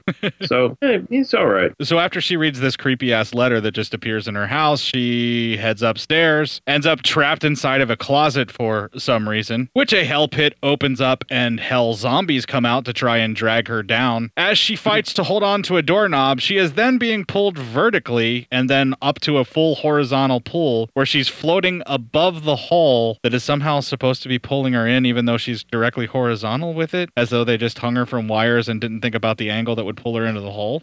You're putting more thought in this than they did when they made it. I know. I did- I, saw that, and that's immediately where my brain went in Yeah. the two seconds that this scene lasted. the vision ends all of a sudden, just about as quickly as it fucking started, because I guess they spent money on it. Why waste showing it on screen for much longer than this? Yeah, right. Yeah. And then, much like Matt, she exits the closet. Oh, all right. You're just like, whatever. Just get the movie done. I'm done with this. Uh, Jeez, I just wanna dance with me. Poor Lee. He's had enough Uh, of this. They cut away from that to she's at a church lighting some candles, and there's some more expository dialogue where a priest gets done raping a child, and that's our next clip. Where have I sinned, Father? What is happening to me?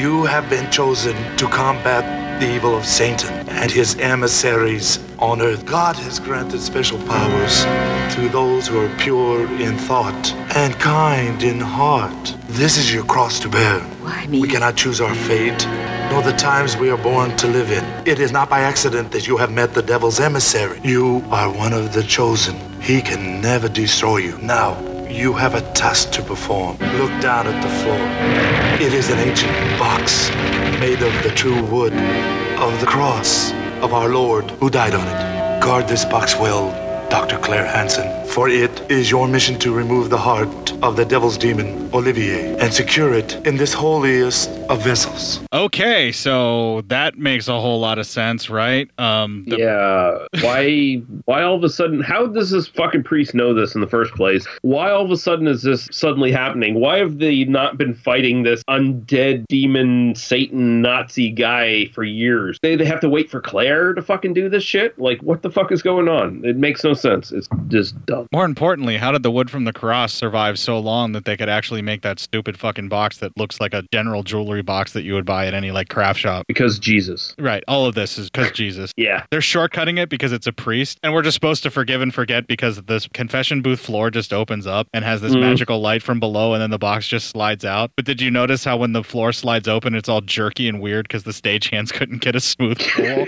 on the cords that were Yes. moving it? And then when it slams shut, it slams shut and pushes the box up off of the platform it was actually sticking on. and you see the box pop up. That's my next critique there that I had. so. Yeah, God doesn't have a great budget. That's all there is to it. That's why he's constantly asking for all of our money, Lee. That's how it works. Yeah, exactly, exactly. Give more to Joel Olstein because we need better trapdoors. to hide our crucifix made boxes Yeah. to contain demon heart. Whatever. Yeah. After this, they cut away to Cameron Mitchell, once again bringing the film back up in our estimation. He is examining the old Jewish man's Pepe Silva wall, trying to find out where all this mail is coming to.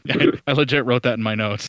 That's great. That's good. Any of those kinds of like crazy tracking a conspiracy, particularly when you have lines that are leading to different places. From here on out on this show, it will be a Pepe Silva wall. Okay. That's our new lexicon. Yeah.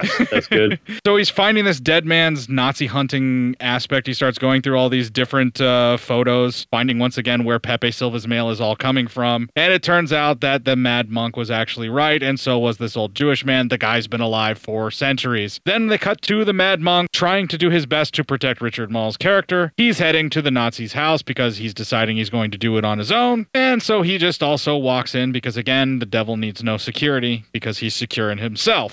He is invited in and tells the woman he is there to do battle with the demon woman herself or Satan or whatever. She's all there in white. She gives him her name. Turns out that it is Ishtar or Etar or however you you want to pronounce it. I call it horseshit. She transforms into a skeletal vampire like puppet, probably the second greatest effect in the entirety of the movie. Yeah. And that's saying something. Yeah. Yeah.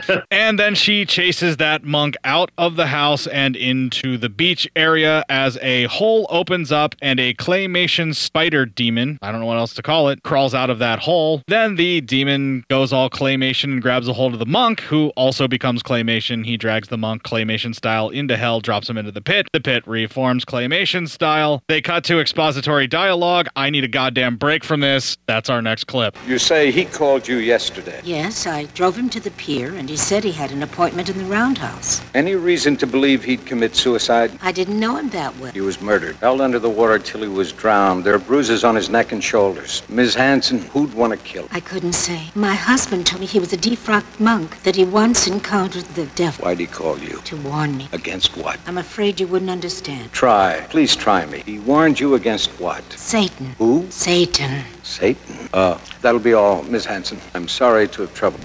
Really, Mr. Stern, is this necessary? Know this man? Never saw him before. You can go, Mrs. Hanson. Mr. Olivier, may I have your attention, please? Look. See?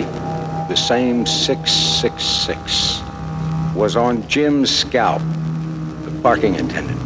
Mrs. Hanson, I said you can go. This man was murdered, like Jim. Seems you have a double mystery on your hands. You can go. Thank you. You know, you got some kind of a fix on that guy. He hasn't done a damn thing. I know. I know where it is. I know. Now let me show. There. Now, see, Dieter? That's World War One, 1914. A long, long time ago.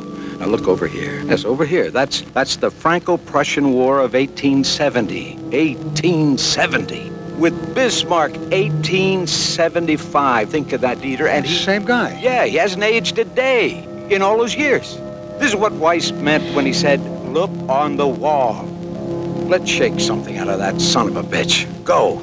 Let's go. Oh, Something. Jesus. I represent a foundation who is very interested in your work. I'm not Indra's Foundation. Look, don't I think it would be advantageous if we met. I'm sorry, sir, but I don't meet with strangers. Dr. Hanson, I am not a stranger. We've met many times before in the past. Well, I have no recollection of it. You'll remember the face. Look, I'm afraid I don't understand. A boat will meet you at the pier. Be there. Hello? That was a very threatening bee there, wasn't it? Right? Yeah.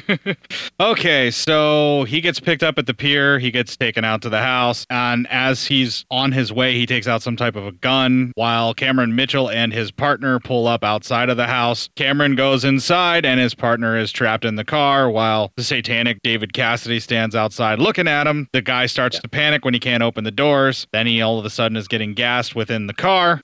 I don't, okay, the guy was a Nazi at one point in time. Sure, let's just supernaturally gas a man locked inside a car, whatever Yeah. movie. but fucking budget Abe Vigoda here. He's basically I, I I've I've driven a car and I can't get out. Basically, is, is what it is. He is like fish. yeah. All right, so Cameron Mitchell's character goes to try and save his partner because that's what you do with your partner. You constantly save them, even when they're on the toilet that's been bombed. He tries to open the car door. He's not able to do it. Doesn't think about breaking open a window for some reason, even though he has a gun and other ways of being able to do it. And then all of a sudden, an unrelated explosion out of nowhere in someone else's film, I'm guessing, just goes off. And we're supposed to believe because of a light bright flash over top of Satan's David Cassidy that this was Cameron Mitchell exploding. So that was a very special type of gas, I guess. I guess. this is the second time I've seen Cameron Mitchell have a surprise death scene in like a really cheap horror film. Uh, I want to see more films where this happens to him, just so I'll know it's a trope, you know, and I can I can call back to it. Pointless explosion to exit Cameron Mitchell out of the film or something Yeah, along well, those lines. well, there was pointless explosion. Then there's another movie he did in, uh, I believe it was '79. It was released in '81. It was called The Demon, where he plays like a, a psychic uh, detective, like a and freelance spoiler alert psychic. for anyone who wants to watch The Demon and hasn't seen it, go ahead. yeah, uh, he, he he gets shot uh, by a character that you wouldn't expect would shoot him in the head. He's supposed to be psychic too, so obviously he didn't see that coming. Right, exactly. Yeah. That's not how it works, Court. That's not how psychic energy works. Sometimes the visions are just you don't have control over it. I know, guys, but he still didn't see it coming. It's funny. Fuck off. Yep. Mm-hmm. and because the film can't be fucked to try and explain anything to us without narration or expository dialogue or anything else that's going on, they cut to our next clip. Up here, Dr. Hanson. Do you know who I am? You must be Mr. Olivier. We want you to join our organization, Doctor. I'd have to know a great deal more about it. Oh, you know all about us. We too believe God is dead. Just who are you? I serve the Master. It'll be your privilege to serve him too. I serve no. I'm my own master. There is only one master, and his name is Satan. I don't believe in Satan any more than I believe in God. Recant! Never. Recant before this touches the floor. Well, Richard Mull is standing strong in his atheism, being all proto Richard Dawkins. Mm-hmm. this film has, again, real potential to it where you could kind of see what they were trying to do, but they just didn't have the budget. And there's some really cool ideas. And, like, I really want to see the complete version of it to kind of try and get an idea what's going on. But at the same time, I don't know if I want to suffer with it. It's, yeah. it's a it's a bit of a chore, but it's way better than this condensed version. It definitely is. And How can I mean, it be any worse other than being longer?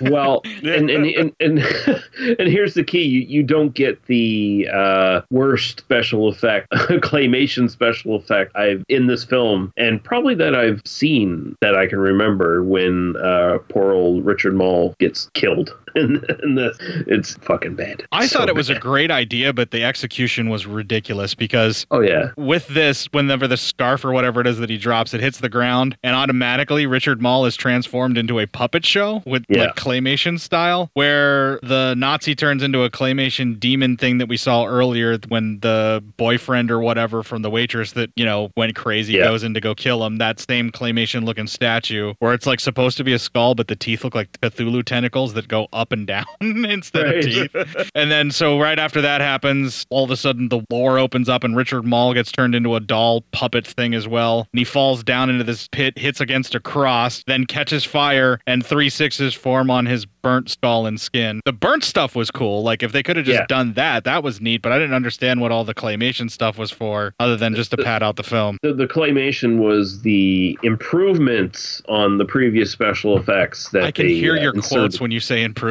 yeah, and I actually did them as well with my hands as I was talking.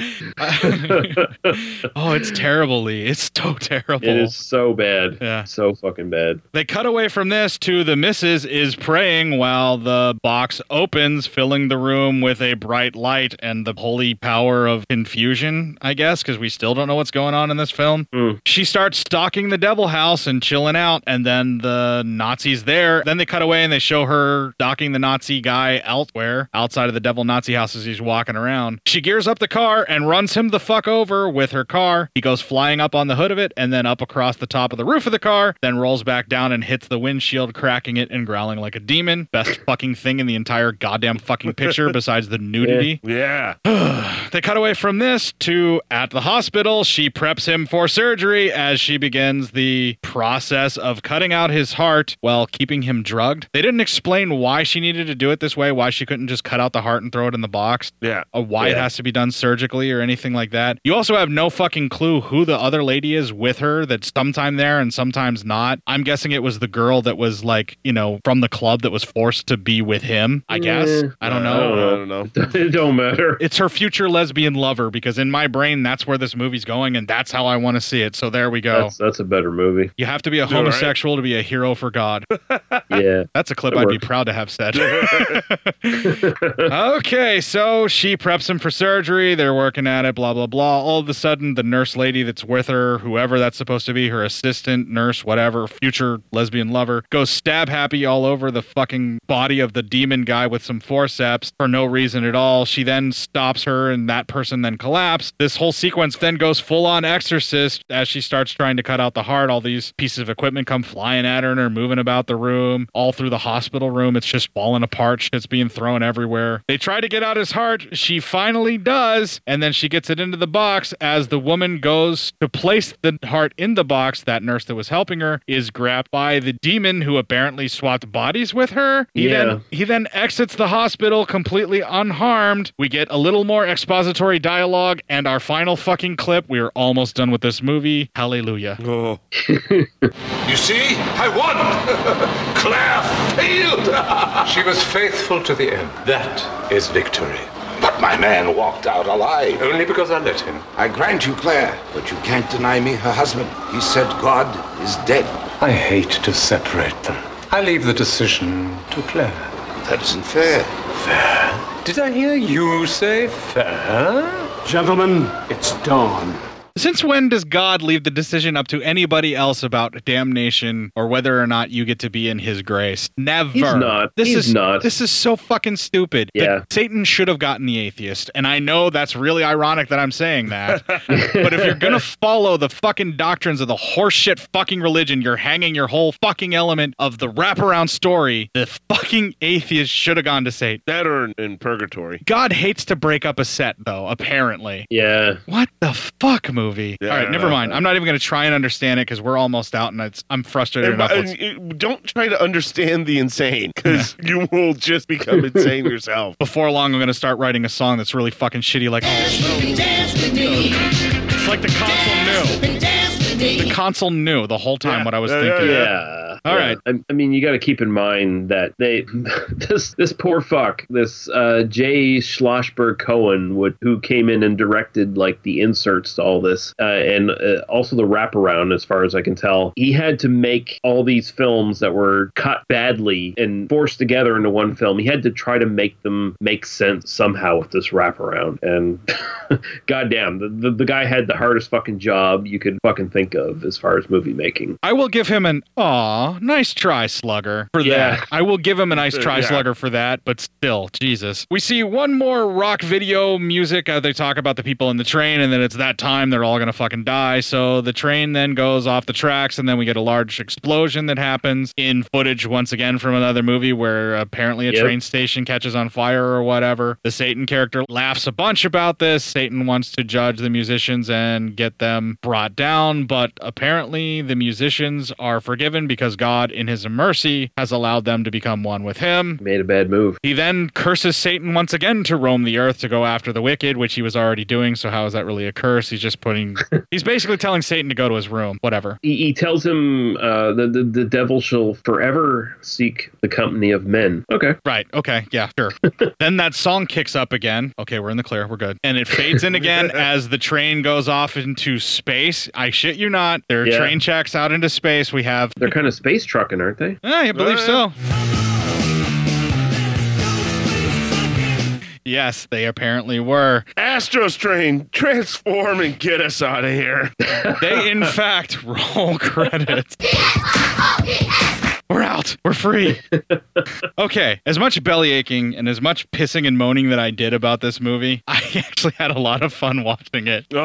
I hate Oh. Yeah. to say I had this. some laughs. Yeah. It's one of those things where it's so fucking ridiculous that the whole entire time I'm like, I want a riff tracks for this. I want an MST3K episode out of this. I want something along those lines because I think they could really do something quite fun with this film. Yeah. And then I realized that I was doing that in my brain the entire time. I didn't write any of it down in the notes, but I was saying all sorts of like kind of some of the shit that I was joking about here. Yeah. And I was formulating in my head what we were going to do and talk about on the show instead of actually paying attention to the movie because it, it, you know, like I would take notes and then I back it up and like make sure that that's what I saw. And I'm like, okay, well, that doesn't make sense. The Yeah. movie's constantly trying to distract you from the movie. Yeah, right? Mm-hmm. Yeah. it's a film in that it starts at zero minutes and ends at an hour and 33 minutes. Yeah. Roughly 93 minutes of film. It has a three act structure ish, Mm-hmm. but beyond It- it- that, it's it's like a random clip show. Yeah, pretty much. yeah, it, it has about 60 minutes, well, maybe 70 minutes of three other films, and then it's got a bunch of shit that they have to stick in the middle to try to pull this together. And ironically, for an anthology horror film, the wraparound is actually better than anything they show you in the three segments for the most part. It's it's the best shot part of the film, uh, and even the fucking stupid fucking uh, I'm not gonna say it. This Sorry, Lee, the console knew. You, you just oh god, the fucking console, Jesus Christ. you can't talk shit about it. It'll it'll find oh, you. Okay, I love you, console. Don't do that ever again.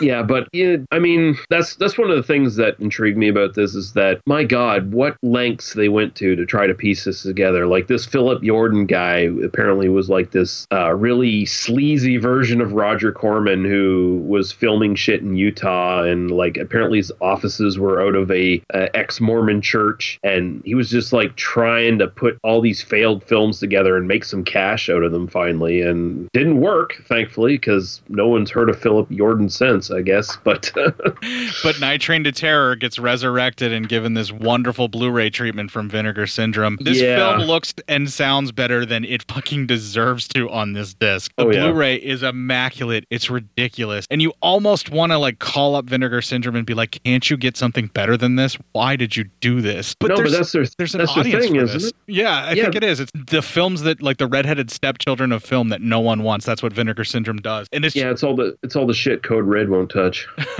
or hasn't gotten to yet. Let's put it that Yeah. way, because I think Yeah. Code Red would pretty much release anything. They would, yeah. Yeah. I just, I don't know. The film is equal parts intriguing and frustrating, and like I want to watch it removed from trying to review it one more time before I totally decide on whether or not I want to get rid of the Blu-ray DVD set.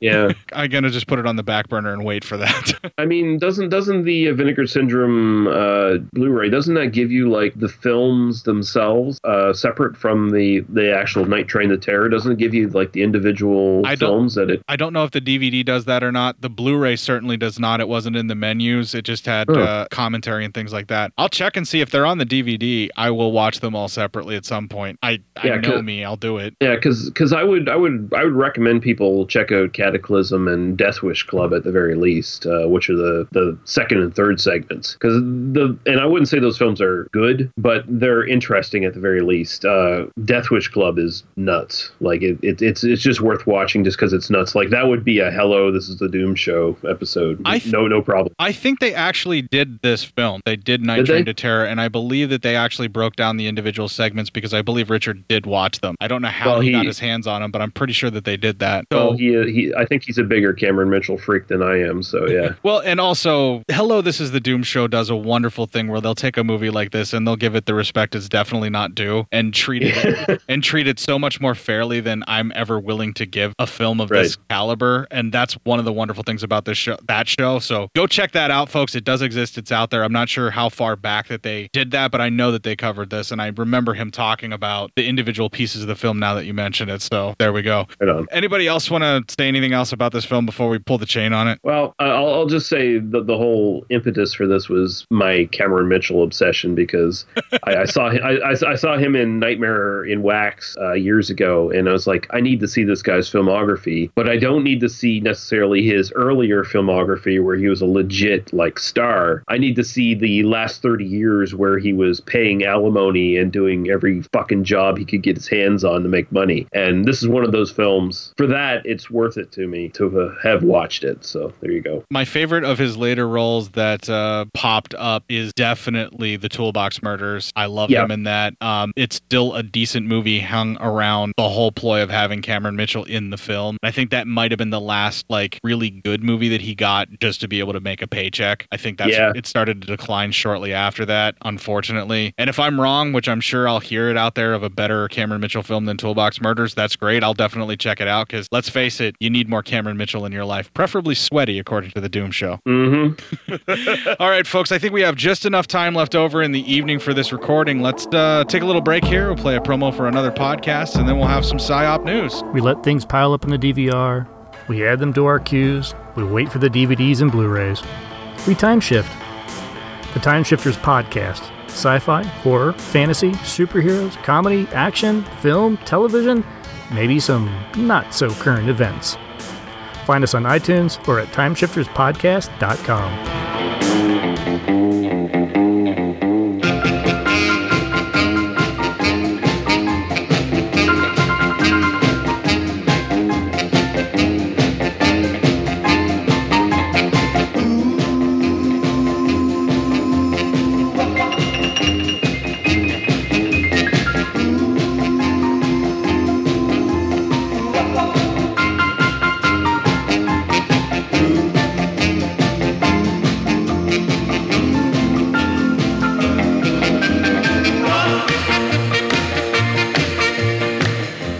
Ah, the dulcet tones of the aptly named Train to Nowhere. Because that's where the plot of the film went. Yep. Matt, you're looking like you just want to get the hell out of here and you've had enough for the night. Oh my god. You just can't escape because you have to give me some psyop news.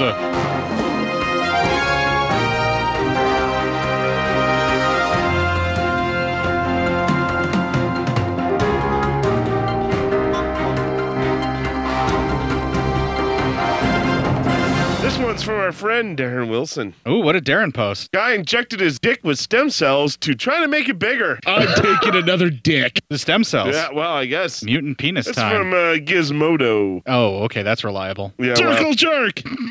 I blame Darren. anyway, uh, Ben Greenfield is a cult figure among fitness fanatics, a guru to the sort of nerds who devote themselves to meticulously monitoring their own biometric data for insight into their own personal health. He has Your silicone penis budget is out of control. Is what people told him after he did Probably. that. He has more than 50,000 Twitter followers, 60,000 Facebook fans, and 30,000 YouTube subscribers. And there's a lot of weighing around. Thanks, Ricky. That's right. Thank you, Ricky. By the way, this article was done by Kristen Brown, just to let everyone know. Now he may become known for something else entirely. Finger bang a girl with a corpse hand. That too. Injecting himself with uh, stem cells in hopes that it'll make his dick bigger. It's micro penis time. Drop the humongous ball. Greenfield said he wants to take care of his body in the best possible way. And during, uh, it said this during a webinar earlier in the month in which he spoke to listeners walking on a treadmill. Part of that, he said, means having fun with using what science has given us to make the body better. I don't believe that to be part of it. Basically, a cock meat sandwich. Yeah, yeah, yeah. Thanks, Mike. Greenfield is something of a human science experiment, is willing to try almost anything in the name of getting rent and some publicity. I make money from my sex work. That makes sense why he wants to stay in shape. Probably. then. Yeah, he has subjected Mm. himself to a palate rich plasma injections, stem cell injections, and even sound wave therapy. I got Botox in my scrotum. Balls as smooth as eggs on yeah, that guy. right? Oh, yeah. yeah, no wrinkles down there. Eh. he's, he's a weird fucking vampire, this motherfucker. Holy Wait, shit. there's another thing that he did too, Matt. What's Oh, is that me getting a metal rod shoved up my rectum? I don't understand how that would make him feel any younger or whatever. Yeah, I don't. Uh, yeah, so he's. Uh, Did now? Did he stick the needle down his pee hole? I'm a clip. I got it in. Listen, man, all you need is vodka and cigarettes, and the pounds will just come right off. That's true. and that's what I'm trying right now. In November, Greenfield visited U.S. Stem Cell, a controversial clinic in Florida. Of course, it's in Florida, to have his penis injected with his own stem cells. Shoot some fucking ropes. If the if the name of the clinic seems familiar, that's because it's the same Florida clinic that last year unintentionally blinded three patients in a clinical trial of an unproven stem cell therapy. Vagina smells like dead body. Well, in August of 2017, uh, the Food and Drug Administration said U.S. Stem Cell and its chief scientific officer, Kristen Comella, who appears in the webinar video with Greenfield, a warning letter. It always comes back to dick. Pretty much. It's her. Yeah. Okay. Yeah, so this guy, uh, apparently this is supposed to help out with guys with erect- erectile, uh, erectile dysfunction, but he said he, this guy said he wanted to go from good to great, and that's why he's going to go ahead and do it even though he does not have E ED. Everyone will be coming on my face.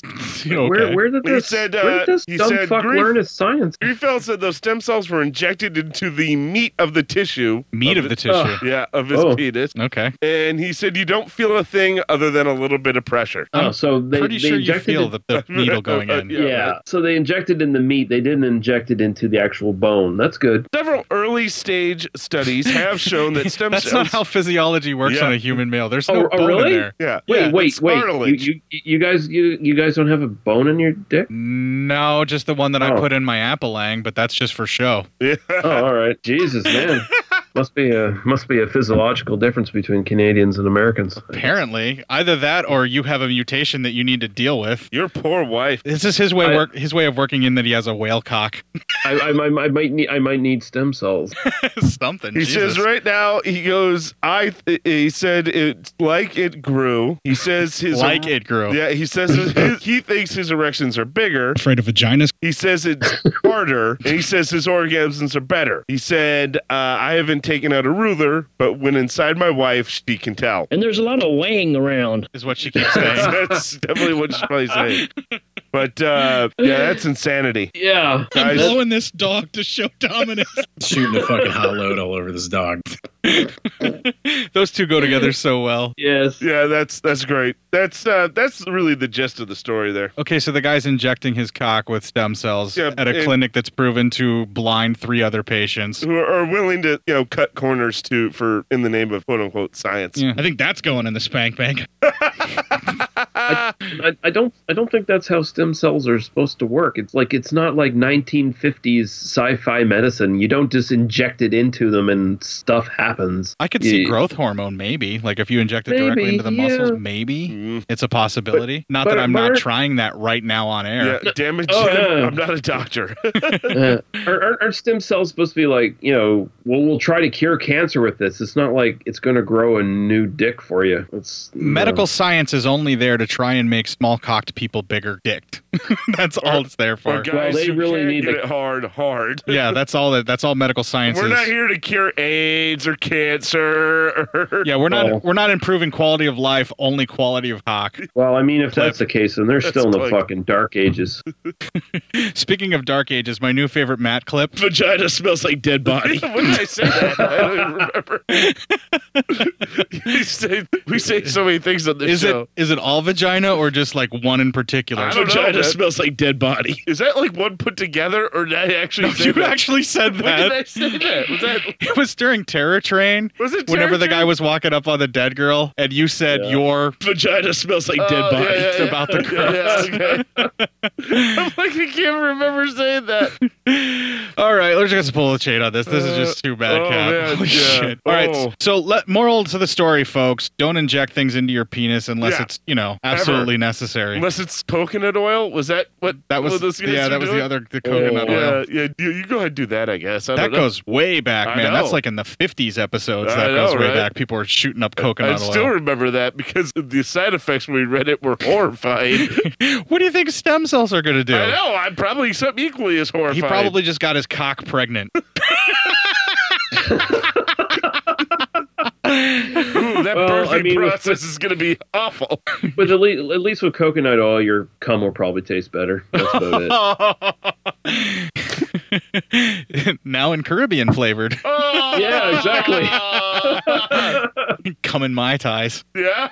Oh, I'm just clipping the fuck out of myself here. Malibu rum flavored. yeah. So at least he didn't get arrested because you know what's going to happen then. What? You can't pay your bail? Well, I could probably fix that for a blowy. Fancy's going to be on next week, so we're going to have all sorts of fun with him on the Oh, show. I can't wait. all right, folks, that's it for the PSYOP news. We're going to take one last break here. We're going to play a promo for Hello, This is the Doom Show, which has done a much better job covering this film than us.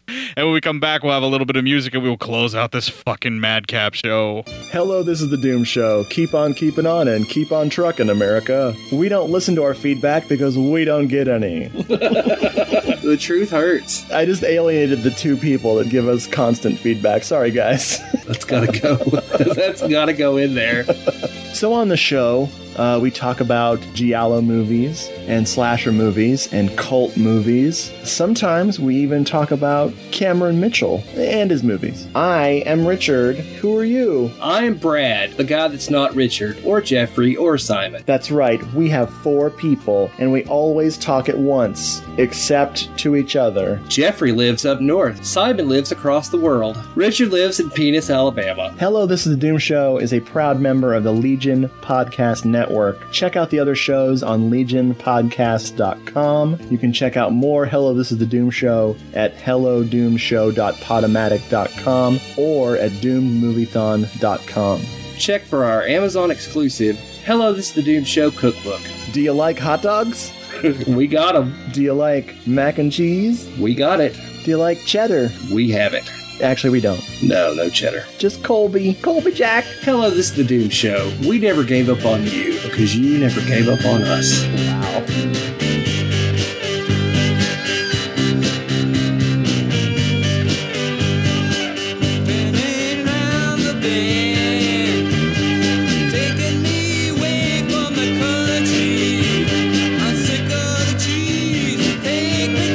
Oh,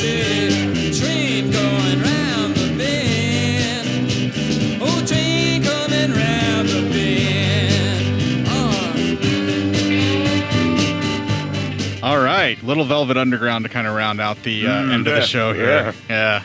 I mean, it's not dance with me, dance with me, but yeah, we're it's fine. We're we've finally gotten that removed Yeah. Uh, from the console. It only took me three and a half hours on the break. Lee, thanks so much for the patience just for us to close out the show while that was happening. Yeah, it was worth it. All right, so before we actually close out the show here, Lee, where can they find your amazing show? They must be destroyed on sight. Go to tmbdos.podbean.com and you'll find all the requisite links there. So that'll be good. RSS feed, all that kind of stuff. Yeah, all that shit. Listen, guys, go out there and find. They must be destroyed on sight. Because if you're not listening to it, it, is the best podcast you are currently not listening to, and I mean that. That's the reason why I wanted to make sure that I got Lee on the show here. And I'm not just blowing smoke up your ass because you're on the show, man. I'm I'm a supporter, definitely. Oh, you're you're far too kind. I mean, I'm a massive fan of this show, so it's like I'm fanboying out actually being on this. So it's kind of embarrassing to, to even have you guys say you like my show. That's great. Thank Oh, come on. We're just a couple of guys in Omaha, Nebraska putting out a show that I work way too hard on while Matt's on his phone.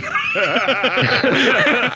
you can find us, folks, at legionpodcast.com forward slash cinema dash psyops. We have a Facebook group, Cinema Psyops, where you can post psyop news that may or may not get read, depending upon how much time we waste on talking about a film that we may or may not like. We can't even tell how we feel anymore. Night Train to Terror has demoralized us in all sorts of ways. Yeah. I could almost vote Republican. I so don't care Oh about life anymore. You can find me on different. Facebook. I'm Court Psyops. You can find Matt on Facebook. He is Matt Psyop. If you found the plank that says brutal and is all yellow, you have found the man that you were looking for. That's technically my picture. It's just jaundiced. You can email feedback to Matt, psyopmatt at gmail.com, where you can send him your actual psyop news directly and make it easier for him to find the article as well as posting it in the group. One way, shape, or form or another, he may check that email, whatever. Take that shit. Use the hashtag PsyOp News. Yeah. Tag Matt in it when you post it in the group so he can actually go to it and get it in his notifications. You can email feedback to court, cinemasciopscourt at gmail.com, where you can also send in the clips that you've pulled out of the show yourselves. Come on, folks, don't make me do all the work on this show. At least give me a little bit of help here. Please, anyone? Bueller? Anyone? Hello?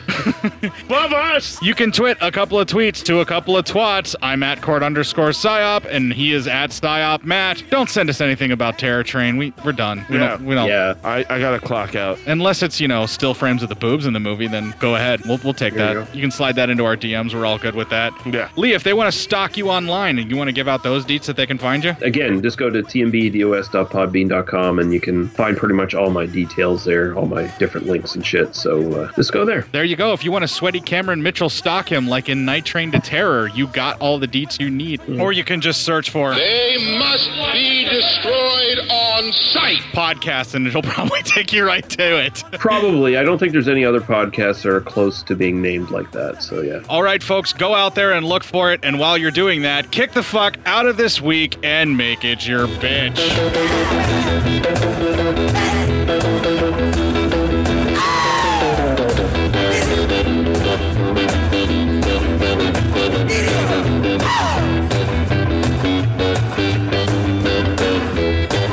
We made a stop at Albuquerque. She first thought that I was a real dog jerk. We got off the train at El Paso. Her luck was so good, Jack, I couldn't let her go. Get along. Well, I just couldn't let her go. Get along. Sweet little woman, get along. Let me jump on your woman, get along. Sweet little woman, get along. Let me jump on your woman with a heave. And a hoe.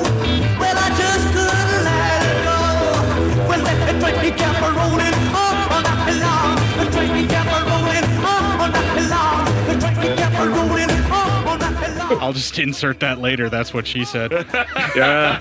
We're going to go and talk about how Robert Mull's a racist now. Or not racist, a rapist. Robert Mull is actually a rapist. Yeah. Well, Richard in Mull. this. Richard Oh. Mull. Mull. Richard Mull. Did I say Robert? Let- Let's, let's get the rapist names right. Yeah, we probably should do that. Yeah. Can we just get to how Bull's fucked up? Because I only know Bull from fucking Night Court. Yeah. Can we talk about how Richard Blake is a murderer? Oh wait, by Well, your by that's- your terms, oh, it's uh, Robert. that's Robert Blake. Either way, I bet, I bet they're both. That's oh, wait, that's allegedly because he got let off the hook. Wow. Yeah. God, yeah. you have money, man. You really literally can do whatever the fuck you want, especially out in California. Quite literally. If you have money and you live out in California, fuck it. You- I mean, the world is your oyster. I don't even know if Robert Blake had money at that point. he just got off. Yeah, you were talking Uh, How Beretta about here. this? If you're a white guy in California, yeah, the world is your oyster. If you're a white guy in America, yeah, that's true. Yeah, and by America I mean the United States, not Yeah. the whole continent. Not the whole continent of America. Uh, it pretty much works up here too. Oh, nice. Oh, does it? Yeah. Oh, yeah. right. Well, they don't call it the Great White North for nothing. that's right, Oh, that's right. Huh? Uh, you Huh? Racist bastards. Spitting up there, it's your goddamn maple syrup and your Really? Really? Do I have to mute you? No, I'm fine. Stop insulting the Canadian. I love No, you, you, you can actually insult Canadians because I'm probably the least Canadian Canadian you can think of. I have no nationalism or pride at all. Nice. All right. All right. You fucking nihilist prick. yeah, pretty much. I, I, I feel like I took too many notes. I have all the notes. I took considerably less notes than what I normally do, Look at the and I still Canadian have too trying to many get the notes. head of the class. Yeah, Oh, yeah. nice. I see you back there, Mr. Russell. You'll get your moment in, in the spotlight. Do you ever get tired of being an insufferable know-it-all? Is that Howard Hessman talking to me, head of the class? Holy shit! yeah, it sounded like it, Yeah, didn't it? right. You know, that's actually something that a teacher has actually said to me. Being an Or insufferable incessant know-it-all. know-it-all. yeah, an incessant know-it-all or whatever. Yeah, insufferable. Is what I- insufferable. Yeah. I've heard incessant. I've been Uh, told I'm an incessant know-it-all. Yeah, you're that too. Yeah. Yeah. You know what I told him? What? Yeah, I know. I know. Uh, You didn't really have much to say after No, that. I was- yeah. Mm. that was back in the days when teachers could throw things at you, like erasers Yeah, and yeah. chalk. Just throw it at you. Yeah. You chuck it at you. We, we, we're not here to talk about that. We need to No. talk about this We're not here wonderful to talk film. about teachers abusing their students. we also need to stop abusing this film because it doesn't deserve our derision.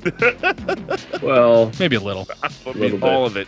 I think its kink is being shamed. It must be. So we're gonna shame it for we're gonna, everything. We're it's gonna, worth. we're gonna indulge in its kink. The audience for this film has to be one kinky motherfucker. I gotta say. Well, you know, Legion is now going to Legion After Dark show, so I mean, we might as well incorporate that as much as we can. yeah, there's going to have masochism all over that show, and this is definitely a film for masochists. Yeah, because if you enjoy suffering, this is the movie for you. It's definitely a candidate for MST3K. I don't Oh. know why it never made it on I'm- there. maybe it's because of all the nudity. No, because they've had other films that had nudity in it Oh. that they just kind of I blurred just out thought or it was whatever. like a whole Yeah. lot of it, but I mean, uh, We'll, we'll get to the nudity. That that's one of the smart parts that this film smart did. part. That's the smart part. Only after it buys some diamonds. Not just any diamond. You have to buy it a king diamond. It better be blood diamond. Like a lot of kids had to have died to get you that diamond. That's that's the only diamonds I will buy. Yeah, right? I prefer conflict Are diamonds. these are these blood diamonds or not? Did a little kid Got- have to be crippled so that my wife can wear this ring? Now, what put this ring together? One child lost an arm, three children lost their legs, and one is dead. Oh yeah, that's great. I'll buy that. I'm sorry. can you give me a little more suffering for this? Mm-hmm. I want to know that people really suffer Um, for this after ring. these particular diamonds were picked up, the mercenaries who picked them up lit the entire village on fire. That's perfect. How much more does that cost? Anything to not talk about the Yeah, I movie. mean, we are really trying. Tits McGee never kicked me out of that bar. now, Chesty LaRue, she'd call you a cab. Wow, this, this just got really sexist all of a sudden. know, right? Tits. Welcome to this movie. Yeah. I've noticed the longer we've been doing this show, the, the less the safe space gets. It gets tinier and tinier. Well, I like a tight space to be sexist in. Oh boy. oh no. What's in the box? What's in the box? What's in the box? Where the hell was I? Does anybody really care? Because we don't even know what's going on in this movie. You've seen Danger Diabolic. It was the final MST3K episode. Oh, come on. Oh my god, really? Yeah. Wow, we need to bring you up on your MST3K. I Matt. think so. Jesus Christ. Yeah. All right, you don't so- even need to see that with MS3, MSC3K, whatever. No, it's that, a. that fucking show. He's been drinking. He's getting in there. I'm good. I am been drinking. Yeah. I can tell, Lee. I listen to your show. I know how it goes. Mm-hmm. Mm-hmm. it's got even more money than them. Who doesn't actually, have probably never seen him in a porn because they don't have to watch it. and may or may not have AIDS, like Charlie Sheen. God Oh, whoa. Oh. God damn. Hello. Uh, That happened. and- and- I know it happened. Three different porn stars he did that to without Yeah, telling that's them. a- Good God. that's- that's Charlie the thing. Sheen is a monster dick, though. is a monster dick or has a monster dick? God, I don't know, but he is one. I don't know about what he's packing in the pants. Mm. My only other my only other question is Hmm. I've there a never bow met tie the on man. it? Is there a bow tie on it? Chances are, at one point in time, I would say yes, Lee. Yeah, probably. Probably, yeah. Probably a safe bet. And before we start digging into the crimes of Charlie Sheen too deep and start getting into some alleged stuff that may or may not have happened with him and uh, I'm Corey al- Haim, I'm almost positive We that need to he stop. is. I'm almost positive he's he's probably poured vodka down his pee hole to see if it works. no, he took a syringe. Oh, did he? Oh. he's rich. He can afford a syringe. See, It just- I don't think I don't think he was thinking that clearly. He doesn't plan shit out like that. He just does things. yeah, stick, sticking a syringe down your pee hole takes a lot of you know planning. dexterity and Damn it, plan- you planning. clip, you asshole. oh, that would have been perfect. Lee, man, he was all over talking about syringes and pee holes, man. And you fucked it up. I've never hated Matt more than I hate him right now. and Lee, I should be your new best friend. yeah, he saved you, dude. Oh, man. I might be able to salvage some of that. That guy was more into walls than our president is. That's very topical. Thank yeah, you. you're welcome.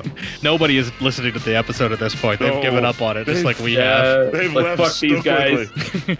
yeah. They're like, you know, we sat through munchies for you. We've gone through a Hey, lot they of shit chose it for the you. second time because we never Yeah. gave them the first review. They Yeah. chose the commentary. That was Yeah. the most voted on out of all of the films. And then- just, just to hear you bitch. And then you assholes do Transformers, and it's great. And then you follow that up with this. No, that's a completely messed up timeline, dude. Well, no, no, this is after Transformers, though. This is after the Transformers feedback, but yeah, not but but I mean, I'm just saying we did Transformers, and now we're doing this. we had a whole. I know it. You had- God you damn had it. other I'm not episodes. saying it's right after, asshole. I'm just saying. Do you remember what we did next last week? Last week, yeah, it was Zombie Hol- Holocaust. Well, we went by a different name. But Dr. Butcher MD. Dr. Butcher MD. No, that was not last week. That was two weeks ago. It was two weeks ago. Yeah. Was You also it did last Billy week? Jack. Remember that Billy one? Jack. We was did last week. Transformers, Zombie Billy Holocaust, Jack. I thought Billy Jack then was two Billy weeks Jack. ago. We did uh, with Zombie Holocaust. with zombie Holocaust Yeah. feedback. Yeah. Your brain works like the narrative of this film. Maybe you should have done the notes. Maybe right. Yeah. We're almost done. I've got another back of this page that I'm on right now, and then like three quarters of a third, and then That's we're out. like three quarters of a third too much. I know. What'd you write down? Apparently, a lot of bitching because I'm cutting through a lot of this. a lot of my notes are like, "What the fuck? What what the hell? What is going on? What the fuck?"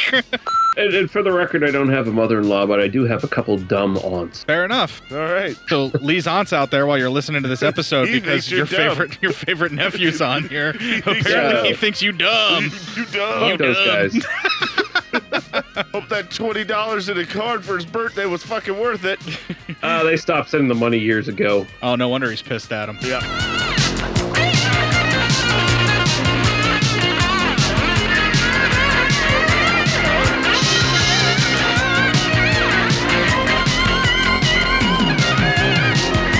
Come on and dance with me, dance with me. Dance with me, dance with me. Come on and dance with me, dance with me. Dance with me, dance with me. Everybody's got something to do. Everybody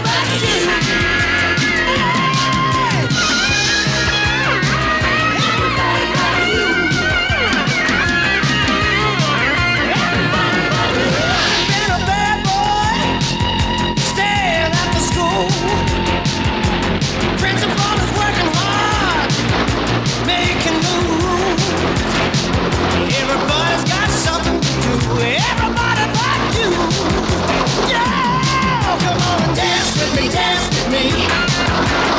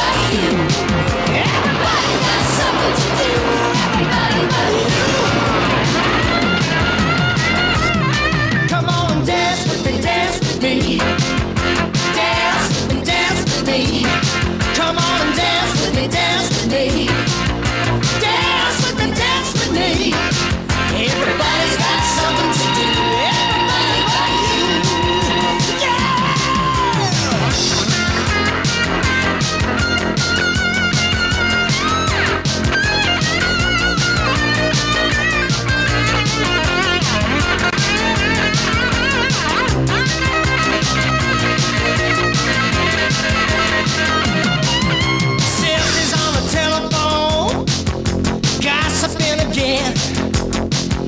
Junior's at the arcade, smoking with his friends. Everybody's got something to do. Everybody but you. Come on and dance with me, dance with me. Dance with me, dance with me. Come on, baby. Dance with me, dance with me. Dance with me, dance with me. Everybody's got something to do. Everybody but you. Yeah. He must have an incredibly long penis. Blood pimple bukkake. Did he stick the needle down his pee hole? Your cum will probably taste better.